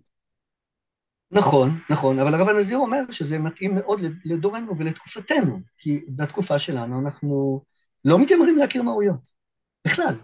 זאת אומרת, כפי שאנחנו לא מכירים את הדבר כשלעצמו מבחינה פיזית, אנחנו לא מחפשים להכיר דברים ממש, וזה, ואז הוא מביא אפילו את ארנס מאך, עם הוויכוח שלו, מוכר, בין בינו ובין, אה, ובין העולם אה, של איינשטיין וכולי. זאת אומרת, אני לא, לא מתיימר להגיע לדברים רחוקים. אני מתיימר לתפוס את מה שיש אצלי עכשיו, ואיתו אני לעבוד. עכשיו, בגלל אה, שבניתי לעצמי חטיבת הכרה שמעית, זה לא כל כך מפריע לי.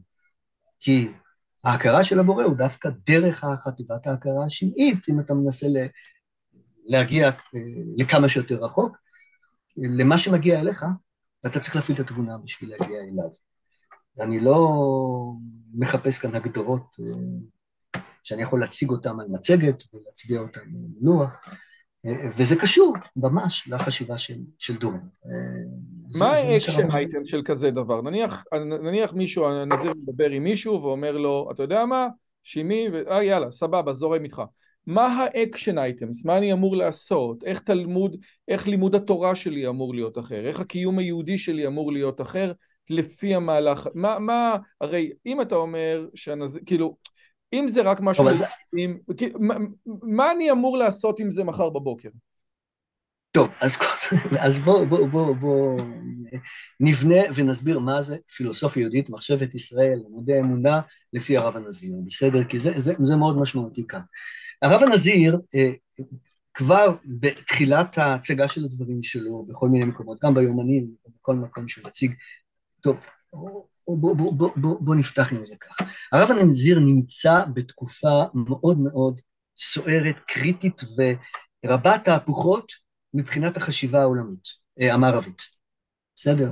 אני מתמקד בחשיבה המערבית. זאת אומרת, אם אנחנו מדברים כאן על הפעילות שהרב הנזיר פעל בין 1914 לנניח 1927, זו התקופה אה, שהחשיבה המערבית נוטשת את הרציונליות הכבדה של המאה ה-19 ומתחילה לעבור לדברים חדשים של המאה ה-20, את הפנומנולוגיה של הוסל, את, אה, אמ, את, את, את, את ויטקינשטיין מבחינת אה, גם המוקדם ואחר כך ודאי המאוחר ואת ה...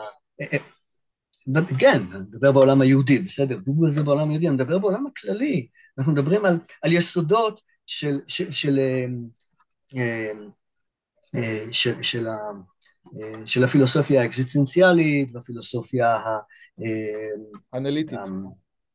אנליטית וויטגנשטיין, ואנחנו מדברים על, על המערכת של הניאו-מרקסיסטים ובכלל של הבנייה הזאת, כל, ה, כל, ה, כל העמודים שעליהם מבוססת בסופו של דבר מה שקוראים בימינו קוראים לזה פוסט-מודרניזם, הכל מבוסס על אותם עמודים שמתחילים להיווצר בתחילת המאה ה-20, באותה תקופה שהרב הנזיר יוצר.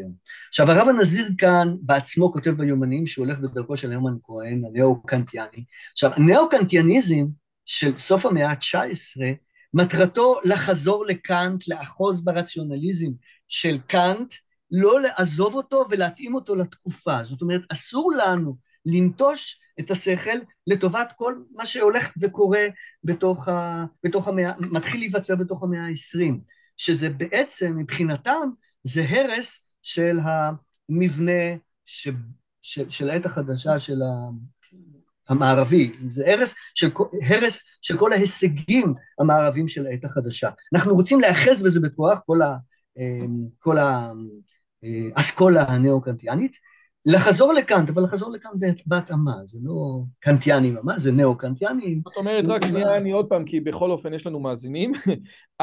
הרעיון הזה, קאנט נמצא במסגרת של הנאורות, של ה enlightenment, ובעצם הרעיון הוא שהתבונה יכולה לשחרר את האדם, אפילו ביקורת התבונה הטהורה, שאיך אומרים, שם אה, תחומים לתבונה, הוא פרויקט אה, אה, אה, של הנאורות, פרויקט מובהק של הנאורות, ובסופו של דבר בעידנים של פוסט נאורות, כן, פתאום אנחנו בסימני שאלה, בגרמניה יש לנו את, הרומנט... את הרומנטיקה, יש לנו בארצות הברית מתפתח כל הנושא הספירטואליסטי, כן, בתור רומן טלפתיה, חלק גדול מאומני הטלפתיה קמים במאה ה-19, כבעצם counter לנאורות, counter להשכלה, וחלק מההוגים הנאו-קנטיאנים, הרמן כהן ודאי שהוא נחשב כהוגה חשוב מאוד, אומרים רגע רגע רגע נשמה בוא בוא אל תזרקו את התינוק עם המים ובעצם זה אחד הדברים החשובים ביותר כנגד כל מיני רוחות רעות שאחרי זה נראה אותם בחשיבה הפרוגרסיבית או המרקסיסטית אני אומר בוא נחזור בעצם למפעל של קאנט אבל מה יש להרמן כהן לחדש אחרי קאנט ושופנהאואר? הרמן כהן ודאי מחדש, אבל אנחנו לא נותנים כאן הרצאה. לא, לא, האם נאו לא, האם, האם בשביל הדיון שלנו, אני צריך להבין שנאו-קנטיאני זה אומר בוא נחזור לקאנט ונתעסק בתבונה ובנאורות כנגד, כנגד רוחות אחרות, או שיש פה עוד משהו שהוא חשוב בשביל המשך... יש, יש עוד הרבה דברים חשובים, אבל, אבל הם לא חשובים יותר. הדוקטורט שלהם זה לא, זה לא בשבילנו. וייטר. Okay. אבל, אבל, אבל באופן עקרוני גם הרב הנזיר אוחז כאן בתבונה ורוצה להכניס אותה לתוך המאה העשרים. עכשיו, בשביל לאחוז בתבונה ולהכניס אותה למאה העשרים, צריך לשנות דברים בהבנה שלנו של המושג תבונה. אבל אנחנו עדיין נשארים בתבונה. ולכן אתה בונה כאן אה, שתי מערכות, אה, של חטיבת ההכרה השמעית והחקירת ההכרה ההסתכלותית, ואתה אומר, נכון, הביקורת על, על, על העולם הקנטיאני זה בגלל שהוא נאחז רק במבנה ההסתכלותי, הוא לא נאחז במבנה השני. אם אתה משלב בין שניהם, אתה יכול להיכנס ולפתור את כל הבעיות שמציגים במאה ה-20 עם התבונה ולהישאר עם התבונה. עכשיו, אני אתן, אתן את הדוגמה הבוהקת ביותר בשבילנו. אתה חייב דוגמה, בלי דוגמה אתה לא זז מפה. אז אני אתן את הדוגמה. הרב הנזיר מודה שיש פילוס... פילוסופיה יהודית היא הרכבה, היא שימוש בפילוסופיה יוונית. ויש פילוסופיות יהודיות שונות לחלוטין לאורך ההיסטוריה, ואפילו לא לאורך ההיסטוריה, לתקופות שונות, אסכולות שונות לחלוטין של פילוסופיה יהודית. אם הרס"ג הולך לפי הכלם, לפי המועטזילה של אה, חכמי האסלאם, אה, של תקופתו, ויש לך את הנאו-אריסטוטלים של, אה, של, של, של רבי אברהם אבן דאוד ושל הרמב"ם, ויש לך את הנאו-פלטונים של אבן גבירול, ואחר כך הנאו-פלטונים של, של תקופת הרנסאנס, וכל אחד מהם זה פילוסופיה יהודית לגמרי, אבל אתה לכאורה היא מבוססת על עקרונות יסוד שונים, על אפילו על קדם הנחות שונות מבחינת תפיסת העולם שלהם, וודאי בשפות שונות ו- ומתודות שונות, אז למה זה פילוסופיה יהודית? הרי כל פילוסופיה כאן היא פילוסופיה שונה לחלוטין, עם מסקנות קונקרטיות אחרות. אז, אז, אז, אז למה אתה קורא לכולם פילוסופיה יהודית ואתה משתמש בכולם? ואיפה נובעת הרציפות שחוקרי הפילוסופיה היהודית מציגים אותה בתור פלא אה, של אותה, של אותה מערכת גדולה, בניגוד לפילוסופיה כללית, שכל פילוסופיה היא רדיקלית כלפי הפילוסופיות הקודמות ומוחקת אותה, כמו שקאנט מוחק את, ש, את, את, את, את הפילוסופיה של לייבניץ ו, אה, וכולי, אפשר לבנות את זה על כל המערכת, לראות איך פילוסופיה כללית אה, היא, היא, בתוך העולם הכללי כל שינוי הוא רדיקלי כלפי הפילוסופיה הקודמת, בעולם היהודי יש איזושהי רציפות. עכשיו, מאיפה נובעת את הרציפות? איך זה נוצר? איך יכול להיות? הרי כל אחד פעל שם עם העקרונות של הפילוסופיה המוכרת באותה, באותו, באותה תקופה. זה מה ששואל הרב הנזיר. רגע, אני רוצה לשקף את השאלה שלך, כי היא שאלה סופר חשובה, ורק תראה אם אני משקף אותה נכון, שנראה שאני הבנתי מה שאתה אומר. בסופו של דבר אנשים שואלים, תגיד לי רגע, מורה נבוכים זה ספר שנכתב בערבית, פסקאות שמועתקות מאבן סינה ובאבן רושט. אה, לפי אריסטו, אריסטו מוזכר שם לא יותר פעמים ממשה רבנו, אבל ודאי שמוזכר שם הרבה, פעמים, הרבה פעמים. ו, ואז השאלה, למה זה ספר קדוש, כן? מה הופך את מורה נבוכים לצורך העניין לספר מכונן של הפילוסופיה היהודית? הרי אתה לקחת את הפילוסופיה האריסטוטלית כפי שבאה לידי ביטוי אצל המוסלמים באותה תקופה, ואתה זורם איתה, מי שראה את, ה, אה, את המערכון של היהודים באים על המורה נבוכים. קח את הרס"ג, הרס"ג אומר את זה אחרת. הרנ"ק, מורה לנבוכי הזמן, עושה משהו אחר. אה, הרב קוק, מורה לנבוכי הדור, אתה יודע, מדבר על, אה, הוא, אתה יודע, פוסט דרווין, פוסט הגל, ידבר בדברים אחרים לגמרי, בשיטה אחרת, בס, ב, בספר אחר. עושה רושם שפילוסופיה יהודית, על פניו זה פילוסופיה שפשוט יהודים כתבו, עם יוצא דופן אחד גדול מאוד של שפינוזה. אבל, אומר הרב הנזיר, לא, יש פה משהו אחר. כל אחד שהולך במתודות שונות, בשפה אחרת, בדרך אחרת, מסתמך על, על, על, על הוגים אחרים, אפשר לראות איזושהי רציפות אצל הרמב"ם, אצל הרס"ג, אצל רנ"ק, אצל הרב קוק, ובעצם הרציפות הזאת שהיא מאוד לא מובנת, היא, היא מה שהופך את הפילוסופיה לפילוסופיה יהודית. אמרתי את זה טוב? לא, הרציפות, הרציפות זה לא מה שהופך, אלא זה, זה סימן קיצוני. עכשיו... אבל זה בסדר, כאילו, זה, זה, זה הנקודה? כן, כן, דרך אגב עם ספינוזה, אז אני כן, הייתי יכול להגיד עוד עולם שלם, אבל בסדר. אז מה שרוצה לומר הרב הנזיר, רוצה לומר הרב הנזיר כך, תבינו, בניגוד, קאנט הרי אומר שאם אני רוצה מטאפיזיקה ואני רוצה להטות, הרי יש, יש נטייה של תבונה ללכת למטאפיזיקה, וזה בעיה. אז אני אטה, כי, כי בסופו של דבר היא לא מבוססת, אז אני צריך עכשיו למקד את, את, את, את אותו צורך של תבונה למטאפיזיקה, אני צריך למקד אותו ב, אה, ב, בתנאים הבסיסיים של החשיבה. שם אני אתמקד ואז יפתור לי את כל הבעיות, למרות שזה לא פתר שום בעיה, אה, כי בסופו של דבר לא... זה מה שנקרא מכאן... יצר הרע, זה יפה. הרעיון... יצר הרע, אצל קאנט זה יצר הרע. התבונה לא, התבונה רוצה את המטאפיזיקה, התבונה רוצה לדעת את מה שמעבר, לכן אנשים אוהבים כן, כן. קאנט אומר, תקשיב, הרי כל המפעל שלי זה מפעל של לתת גבול, לתת, איך אומרים, עד כאן התבונת יכולה ללכת, אבל מכיוון שצריך לתת מס ליצר הרע, כמו שהחסידים שותים והליטאים מעשנים, אנחנו נתעסק עם היסודות האפריוריים של החשיבה, קחי מס ליצר הרע, זה הרגיע אותך. זו אמירה מעניינת, אני לא, אני לא חשבתי על זה אף פעם. אז קאנט אומר את זה מפורש, זה לא... זה, זה, זה מפורש אצל קאנט, ניסחת את זה בצורה יפה. הרב הנזיר אומר, אתה צודק קאנט, זה מצוין. המערכת הטרנסצנדנטלית שלך, כפי זה מכניסים פה, היא שם, אתה צודק, אבל, תשמע, החשיבה האנושית, אני עכשיו אתחיל לחשוב על היסודות של החשיבה האנושית. אז תבין, החשיבה האנושית לא מבוססת על הנחות יסוד, ולא גם על קדם הנחות. כי קדם הנחות והנחות זה עדיין לא חשיבה. החשיבה היא דבר חי, שיש איזו רוח שמפעילה אותו.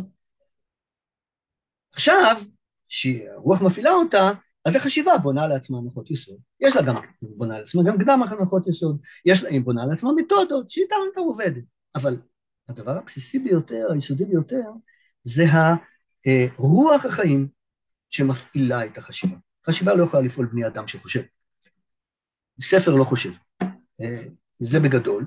עכשיו, אומר הרב הנזיר, תשמע, יש רוח מיוחדת לעם ישראל שפועלת, וזו אותה רוח. אה, עם ההתפתחות שלה, וזו אותה רוח. כמו נניח, כמו אדם שיש לו אופי מסוים, הוא יכול להיות, ללמוד בישיבה, אחר כך הוא יעזוב את הישיבה, ויהיה הייטקיסט, וגם יקבע לעצמו עיתים לתורה. אז אותו אופי שלו יופיע גם בלימוד תורה שלו, וגם בניתוח של, ה, של מציאת הבאגים בתוך התוכנה שהוא עוסק ב, ב, ב, בהייטק, וגם אחר כך אה, בתוך המערכת המשפחתית שלו, אבל זה אותו אופי של אותו אדם. אז אותו דבר, יש את הרוח של עם ישראל שיש לה אופי מסוים, הרוח הזאת מופיעה אה, בשדה ההתמודדות עם החשיבה המערבית לאורך התקופות. אה, ואז, כשמגיע רס"ג וצריך לפעול עם האופי המיוחד היהודי שלו, שנובע מכל מיני סיבות, אה, לפעול בתוך שדה הפילוסופיה, אז הוא פועל. הוא פועל עם שפה של הכלם, של מועטזילה, והיא גם עם, ה, עם, ה, עם הכללים שלהם, עם הדרך שלהם וכולי וכולי, ומציג את מה שאנחנו נמצאים בהם בספר אמונות ודעות. ואותו דבר עוד הרבה לפניו, פילון, ועוד הרבה לפניו אמ, אריסטובלוס, בתקופת החשמונאים, ופילון בתקופת, במאה הראשונה, בתקופת, קצת לפני החורבן, וכולי וכולי לאורך כל הדורות. יש את הרוח המיוחדת של עם ישראל שפועלת בשדה הפילוסופיה, ולכן יש שם רצף. אז, אז הסיפור הוא הרוח. עכשיו, מה הועלת לי בזה שאמר, דיברת על רוח? הרוח זה לא דבר מוגדר. לא, רגע, רגע, תראה, אנחנו בערוץ הזה מדברים הרבה מאוד על גנטיקה של קבוצות אוכלוסייה שונות. האם אפשר לבוא ולדבר על מה שנקרא, על האופי של העם האנגלי, על האופי של העם הגרמני? הנה, יש פה את הספר. היי, אני כבר זקן. אתה יודע, רגע. אהבה זה לא פרקטיש, כן? של, אה, איך קוראים לו? אה, גד יאיר, שבאמת מדבר על הרוח של העם הגרמני בצורה משמעותית מאוד. אז אני מצליח, אבל אתה לא מתחמק ממני, אתה עכשיו חייב להסביר לי מה זה הרוח הזאת. אם הייתי צריך, אם היית, איך אומרים, דוחף אותי לקיר, היית, הייתי אומר, הרוח זה להיות האנדרדוג, הרוח זה להביא את האיפכא מסתברא. מהי הרוח לא, לא, אז הגדרת את הרוח. הגדרת את הרוח, יצרת בעיה, כי אתה מנסה להסתכל בעיניים על הרוח. רוח זה דבר חי, החיות, ברגע שאתה מנסה להגדיר אותה בהגדרות אה, אה, מדויקות שאתה יכול להצביע עליהן על מצגת, אז לקחת את חטיבת החשיבה, ההסתכלותית שלך, וניסית להתעסק עם דבר שאי אפשר להסתכל לו בנקודת, בחטיבת ההכרה ההסתכלותית.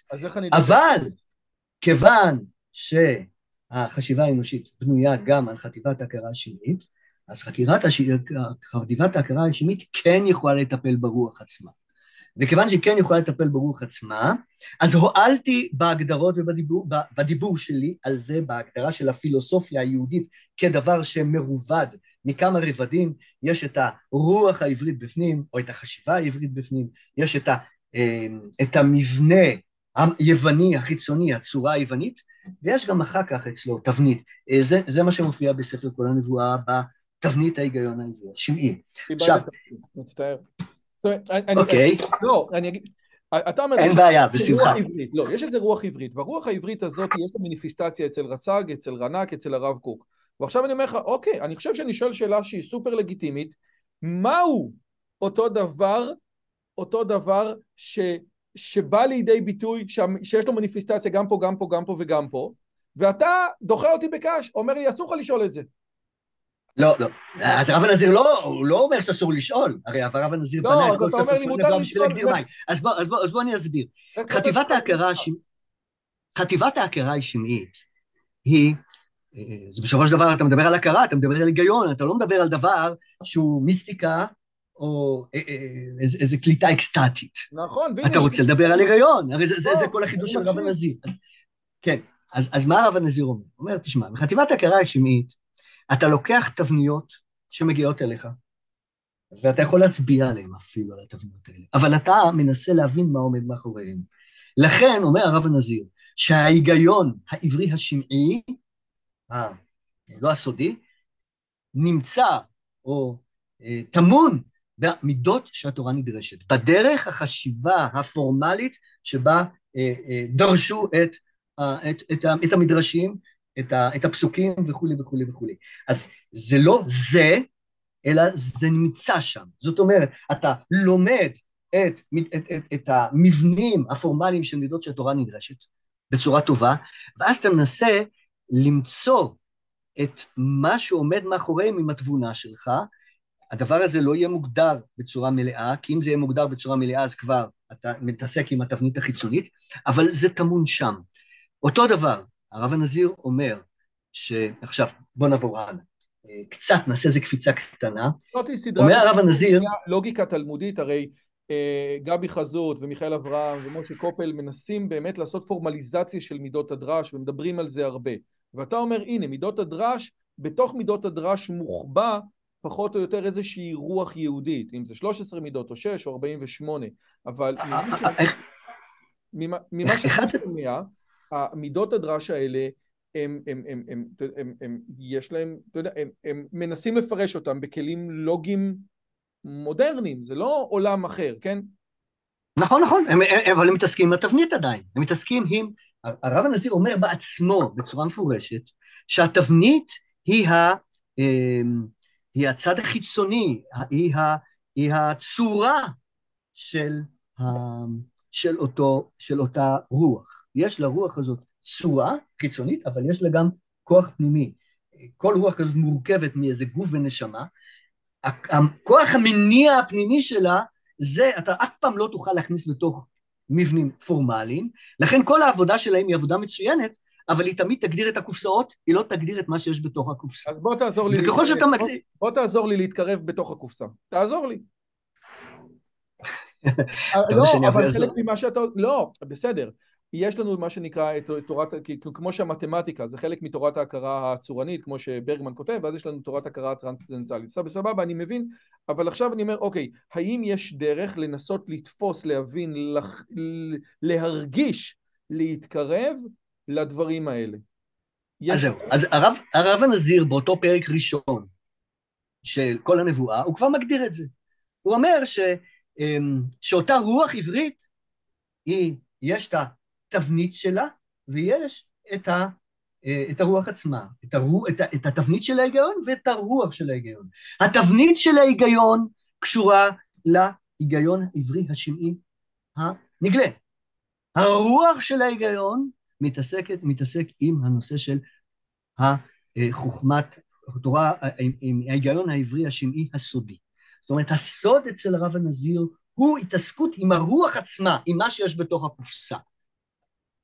אבל יש קופסאות מיוחדות לתוך המבנה העברי. לכן, התעסקות עם הקופסאות האלה זה התעסקות נגלית עם הרוח העברית, כי היא מתעסקת עם הקופסאות שהרוח נעה בתוכם.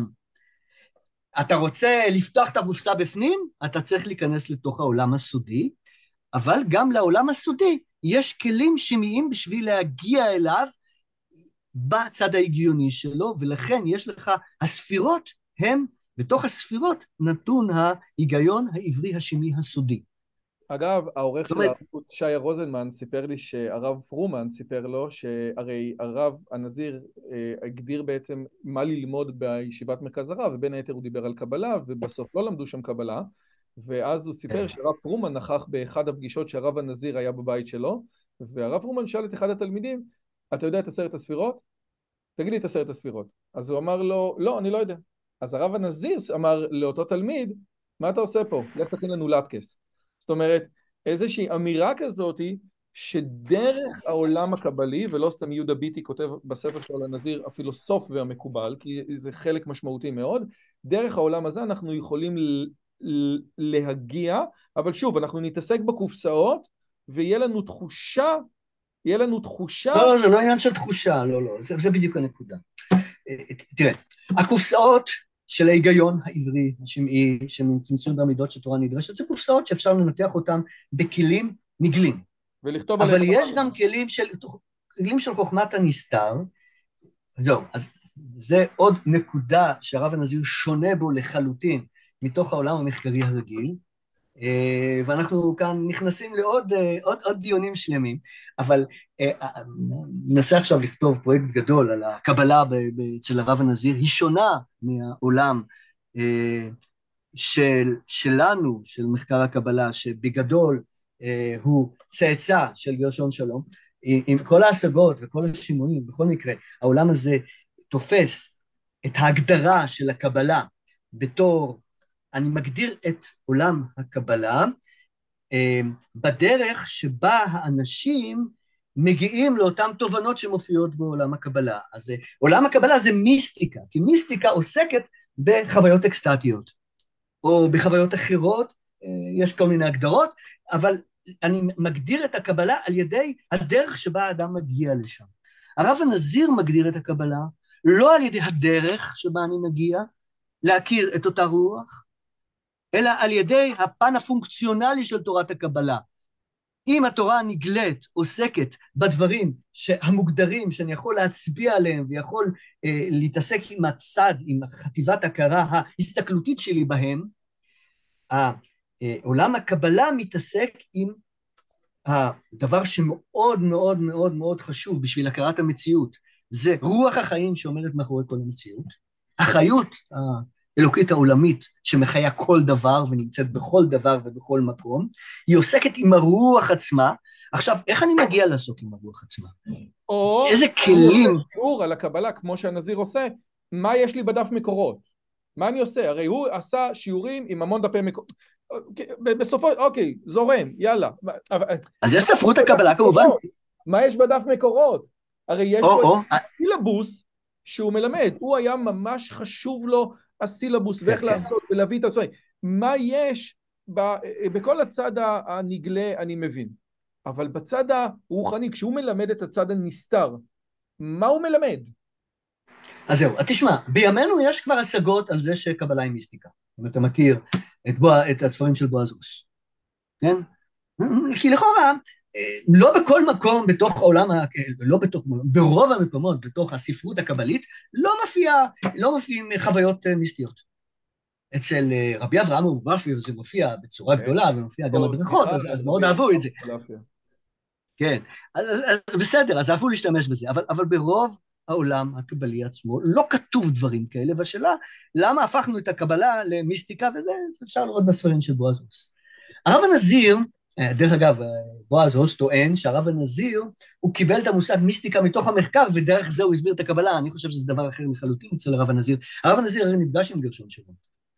נפגש כמה פגישות עם גרשון שלום, והם היו שני אנשים שיש להם בערך אותו, אותו, אותו, אותו היסטוריה של, של לימודים ובא, ו, ו, והגיעו לארץ בערך באותה תקופה, והכירו את הקבלה והטרידו את השקית הבור בערך באותה תקופה, אחרי שהם הגיעו לאוניברסיטה, שניהם.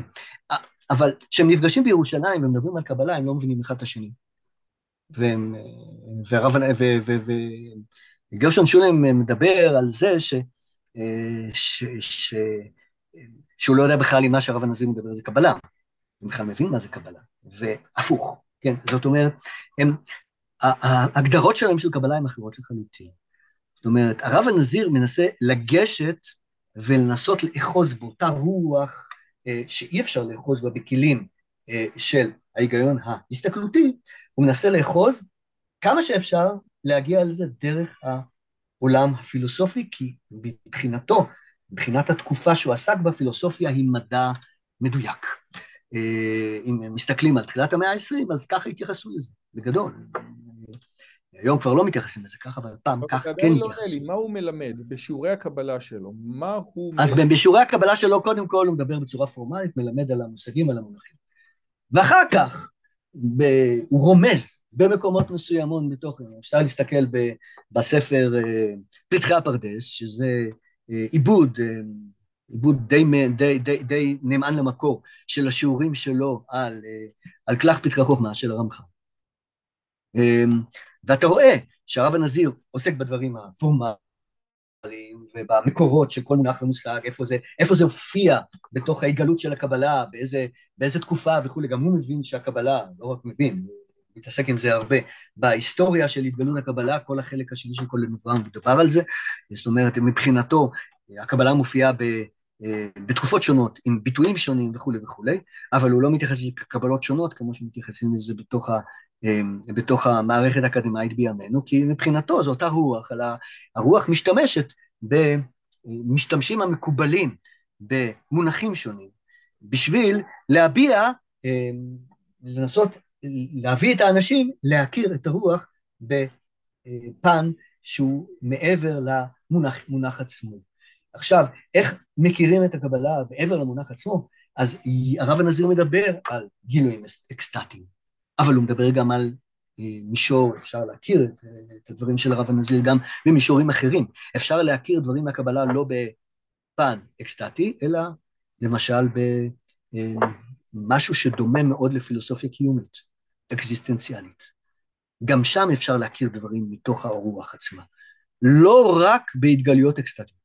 אני לא שומע אותך. אתה סגור, כן. עצמי, אני מנסה להשתיק את עצמי. זאת אומרת, איזה שהן תובנות, כמו שהרמב"ם כותב, שאחד שזוהר לו הראש, זאת אומרת, אתה קורא את מורה נבוכים, אני מלמד את מורה נבוכים כבר שנתיים, ומדי פעם יש לך רגע מסוים של הבלחה של איזה פלח של הבזק של אור, ו- או אקסטטי, או דרך העניין הזה, זאת אומרת, זה לא... לא, לא, זה בדיוק אני אומר, אני, אני אומר, אני אומר שהאקסטטי קשור לצד ההסתכלותי של ה... אה, של הכרת הרוח, זה האקסטטי, וזה מופיע ב... ב אה, אה, לא, אבל איזושהי תובנה שנוחתת עליך. בדמיון המדמה, כן. כן, אתה מכיר תובנה.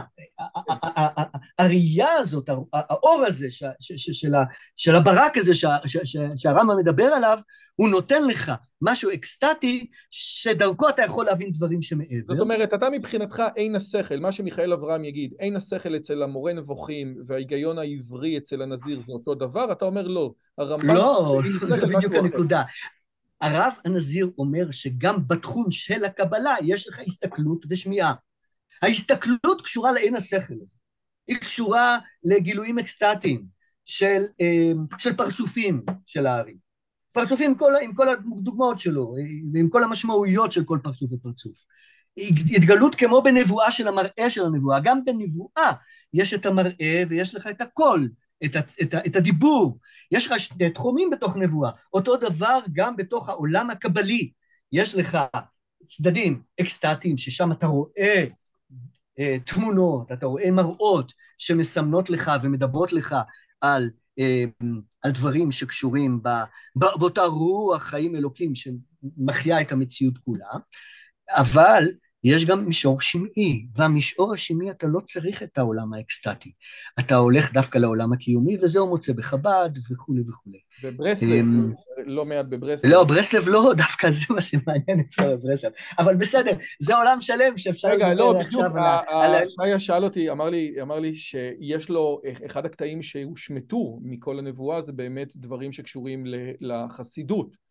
וזאת שאלה מעניינת, אגב, למה זה הושמט, אבל יש שם גם על חסידות חב"ד ולא מעט על חסידות ברסלב. אז בעזרת השם, בספר עוד, שיצא עוד איזה חודשים ספורים, יש חטיבה שלמה של כל הנבואה החסידות, אה, שאנחנו מדפיסים את זה שם, עם כל מה שהוא כתב אה, בצורה מאוד מאוד מסודרת, לא, לא כל מה שהוא כתב על חסידות, יש הרבה דברים אחרים שהוא כתב על חסידות, אבל שהוא היה אמור להוציא את זה, זאת אומרת, איך שהוא גנז את זה בשנות ה-60, ולא הוציא את זה למרות שזה כמעט היה ערוך אה, בפנים, מסיבות שלו, ובעזרת השם זה אמור לצאת, זאת אומרת, זה, זה דבר מאוד מעניין, אבל משהו מתעסק עם, דווקא עם חסידות חב"ד, הוא מתעסק עם הצד הקיומי, והצד הקיומי זה דבר שדרכו אפשר להקשיב לרוח, כי בסופו של דבר אדם שנמצא באיזו מצוקה אדירה של קיומית, של חוסר תובנה, מה התכלית בתוך העולם, ממש דברים שאפשר להכניס אותם בתוך הספרות האקסיסטנציאלית כמעט, מבחינת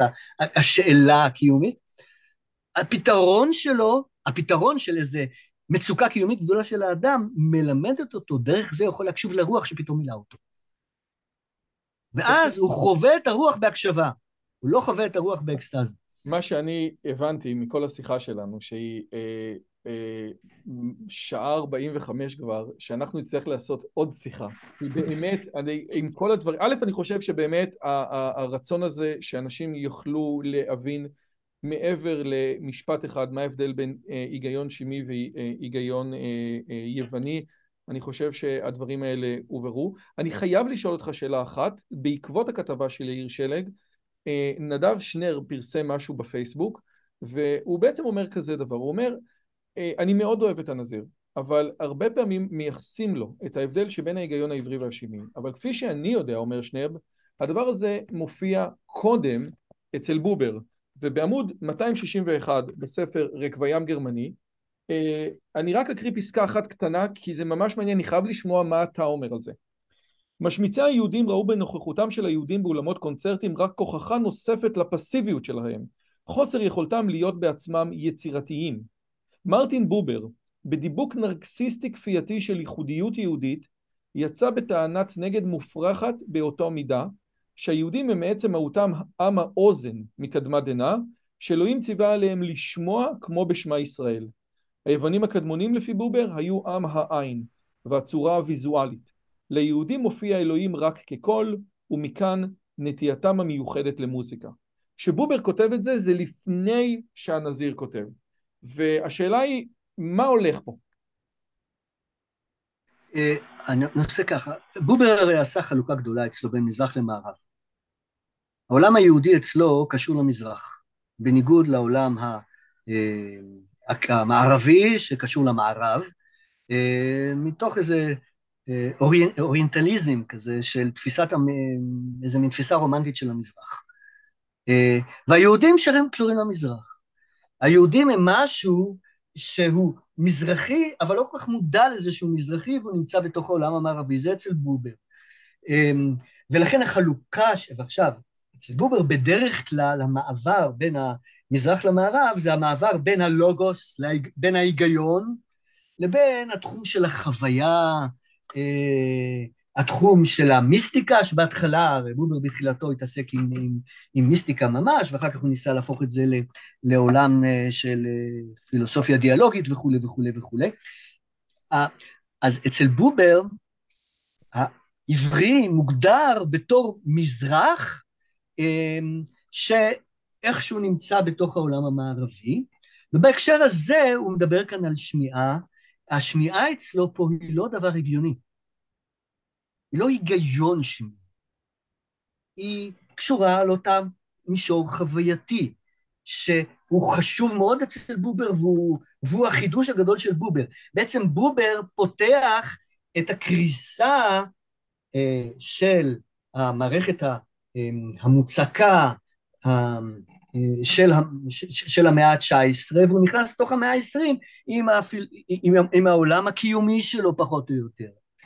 עכשיו, הרב הנזיר רצה להישאר עם המערכת של ההיגיון, ולכן הוא בנה שתי, שתי מערכות היגיון. בובר כאן לא מדבר על מערכת היגיון אחרת. רגע, ברור לגמרי שהרב הנזיר מכיר את התיאוריה של בובר. זה ברור לגמרי לכולם, נכון? אז השאלה היא, האם הרב הנזיר אומר, אוקיי... אז זהו, מה הרב הנזיר מכיר מבובר? רגע, האם כן. בובר עשה פה איזושהי חלוקה, והחלוקה הזאת היא לא כזאת נכונה, כי מבחינת בובר, השמע הולך ביחד עם המזרח, הולך ביחד עם האנטי-לוגוס, ואני אבוא ואתקן את המפעל של בובר ואכניס את ההיגיון לתוך עם האוזן. בובר מדבר על עם האוזן, ואני אוסיף את האלמנט ההגיוני, שהוא אלמנט... חשוב מאוד והופך את כל הסיפור הזה להיות שונה, או שבאמת סתם מדובר באיזשהו צירוף מקרים משעשע שבובר כותב קודם על עם האוזן ועם העין. טוב, אז זו שאלה באמת מחקרית, לדעת אם זה צירוף מקרים משעשע או לא, אם זה צירוף מקרים או לא צירוף מקרים, כי בסופו של דבר בובר נעלם מכתבי הרב הנזיר, הוא לא מופיע שם בכלל. בניגוד לרוזנצוויג שמופיע, בניגוד ודאי להרמן כהן שמופיע, זאת אומרת, אם אתה מדבר כאן על, על, על, על המבנה, בובר נעלם. עכשיו, בוב, אה, הרב הנזיר הכיר טוב, הוא היה בקשרים טובים עם ברגמן, הוא היה בקשרים עם, עם גרשון שולם.